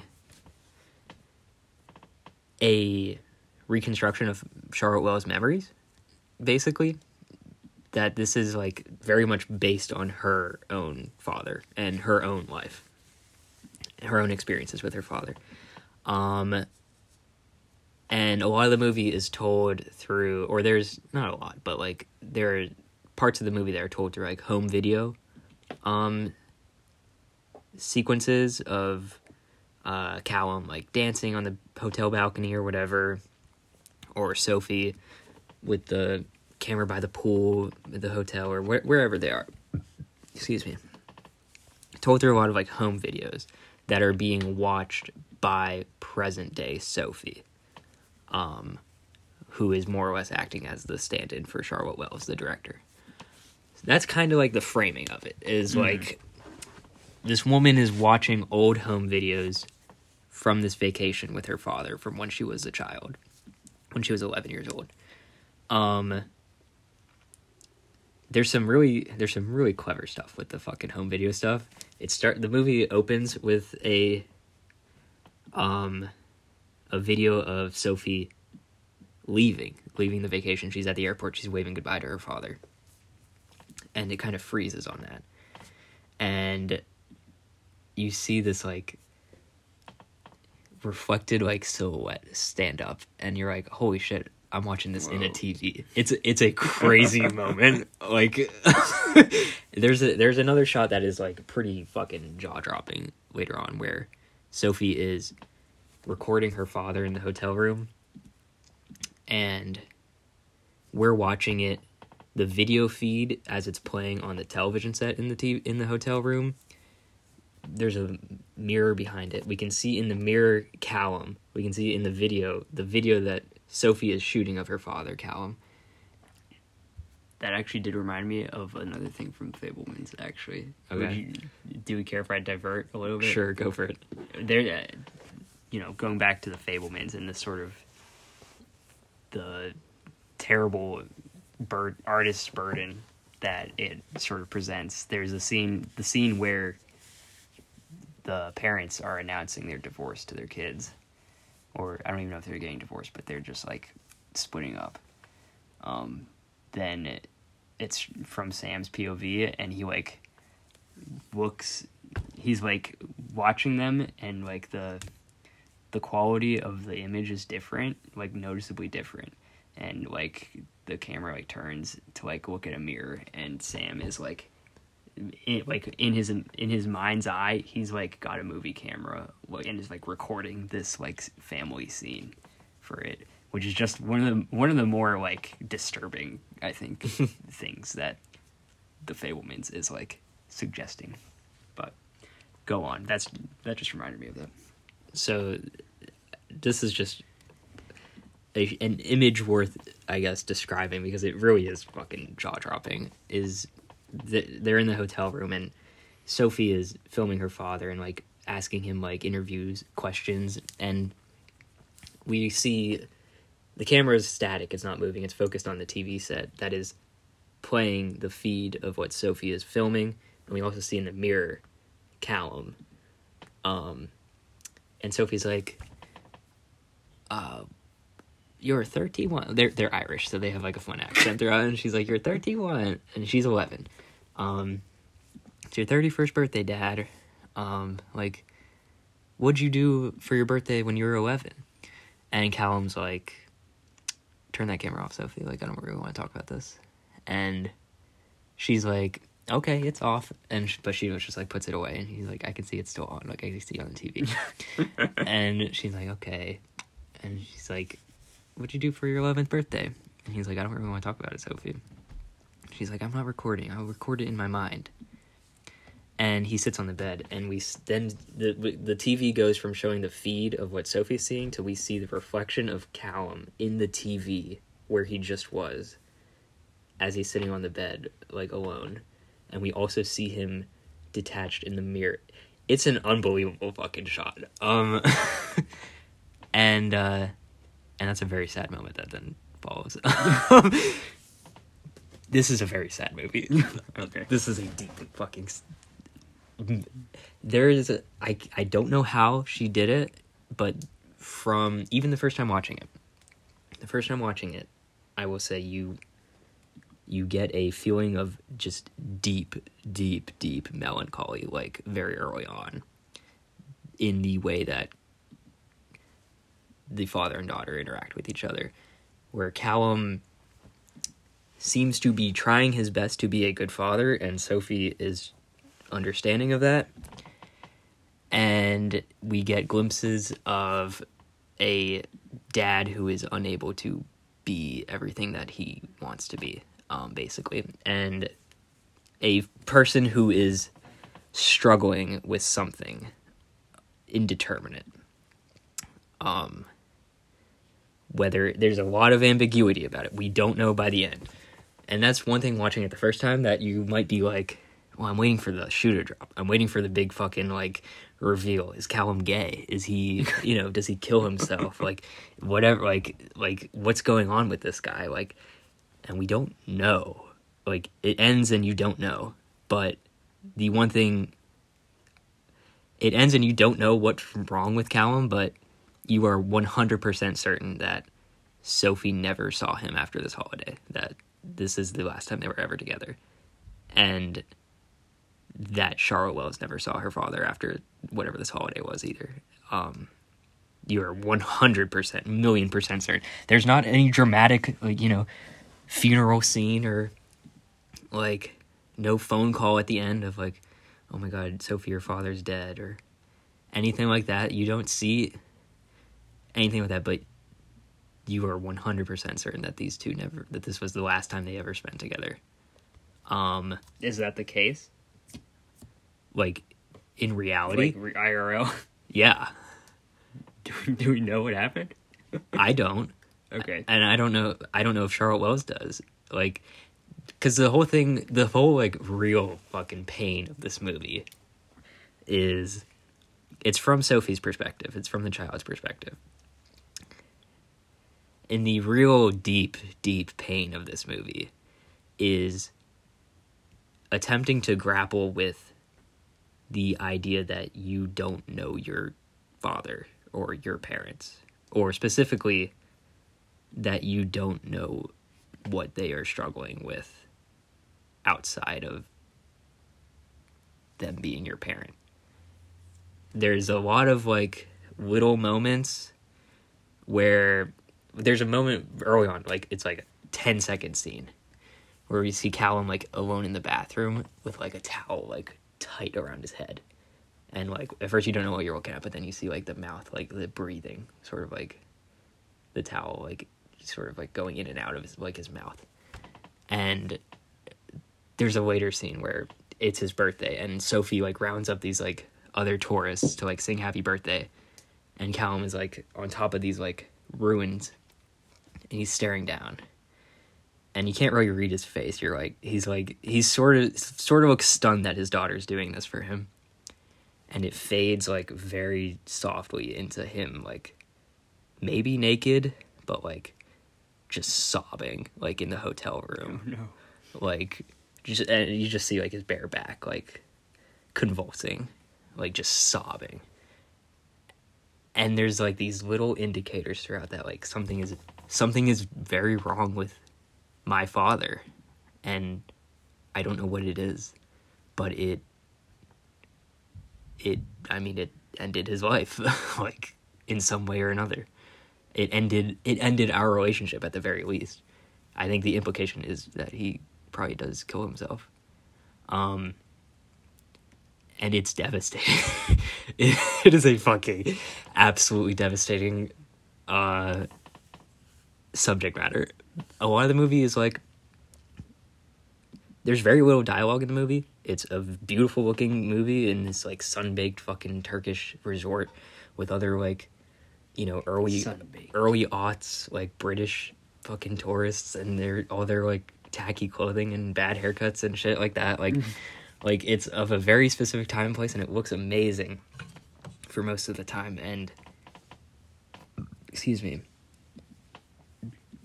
But there's this just melancholy, this that just soaks in until it's unbearable, until you want something dramatic to happen because you just want it to be free, and it doesn't. The most we get throughout the movie, these little scenes of present day Sophie, the one who's watching these home videos. They're sort of, like, surrealized, like, it's not actually happening, of course. But of her in this, like, strobe lit, like, nightclub rave environment, where we see flashes of Callum dancing, like, sort of just, like, uncontrollably dancing. And we get a couple of scenes of those interspersed throughout. And we see as Sophie sort of approaches her father in this environment. And the best scene of any movie this year, one of the best scenes I've seen in a long time, maybe the greatest needle drop I've ever fucking seen in a movie. Martin Scorsese, Eat Your Heart Out. Under Pressure, the song by Queen and David Bowie, is completely changed for me now for this movie. After this, there's this point late in their trip, presumably. Time is actually not really very clear. The timeline is sort of all jumbled up, where Callum's like, come on, Sophie, let's dance. Like, I love to dance. You know I do. Like, he dances throughout. That's, like, sort of a recurring thing. And they start dancing.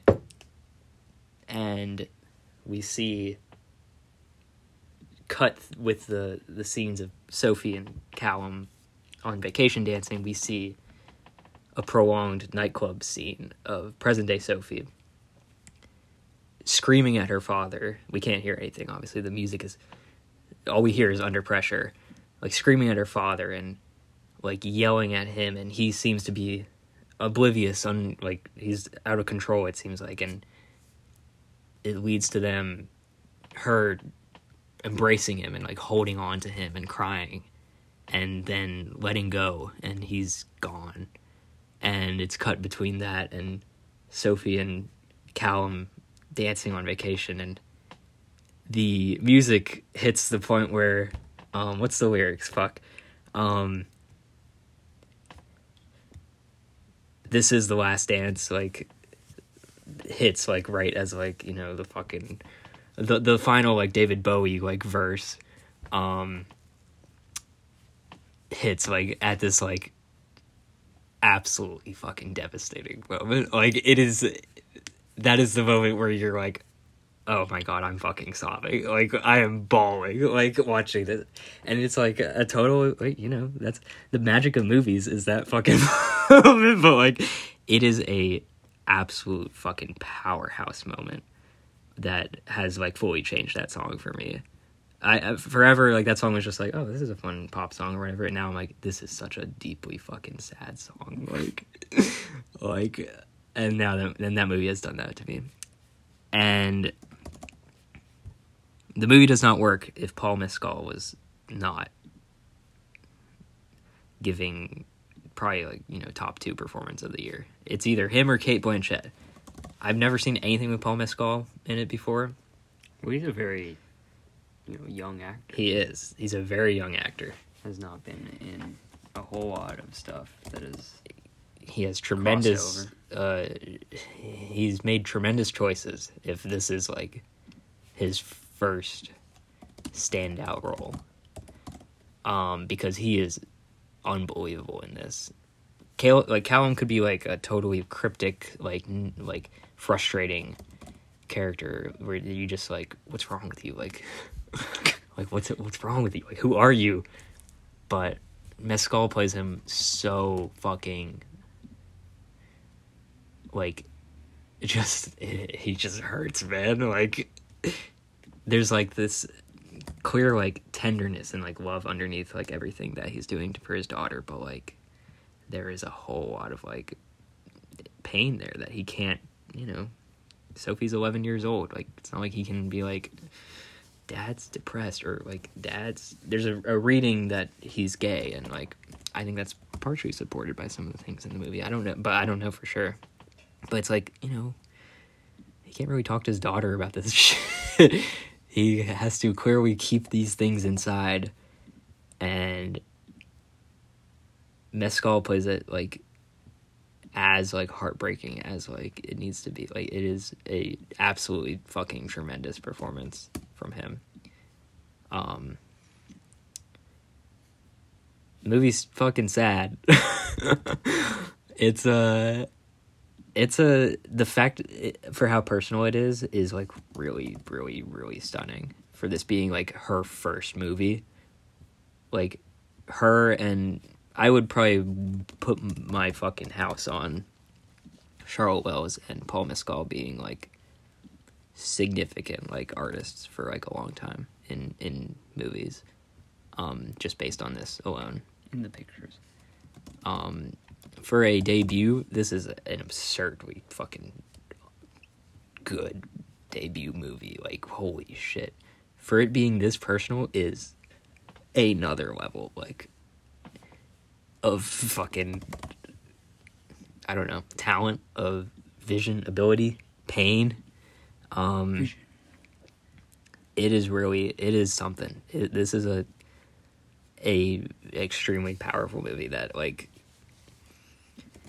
I heard was sad before I started watching it, but, like, it's not just that it's sad. I don't want to make it seem, like, you know, two-dimensional either, because it is, like, most of the movie is, like, very sweet. Like, it's the father and daughter on vacation, and she's, like, doing a coming-of-age thing, and, like, it's mostly very sweet what's happening, but it just creeps up on you and into something that is, like, really, really very memorable, but very, like,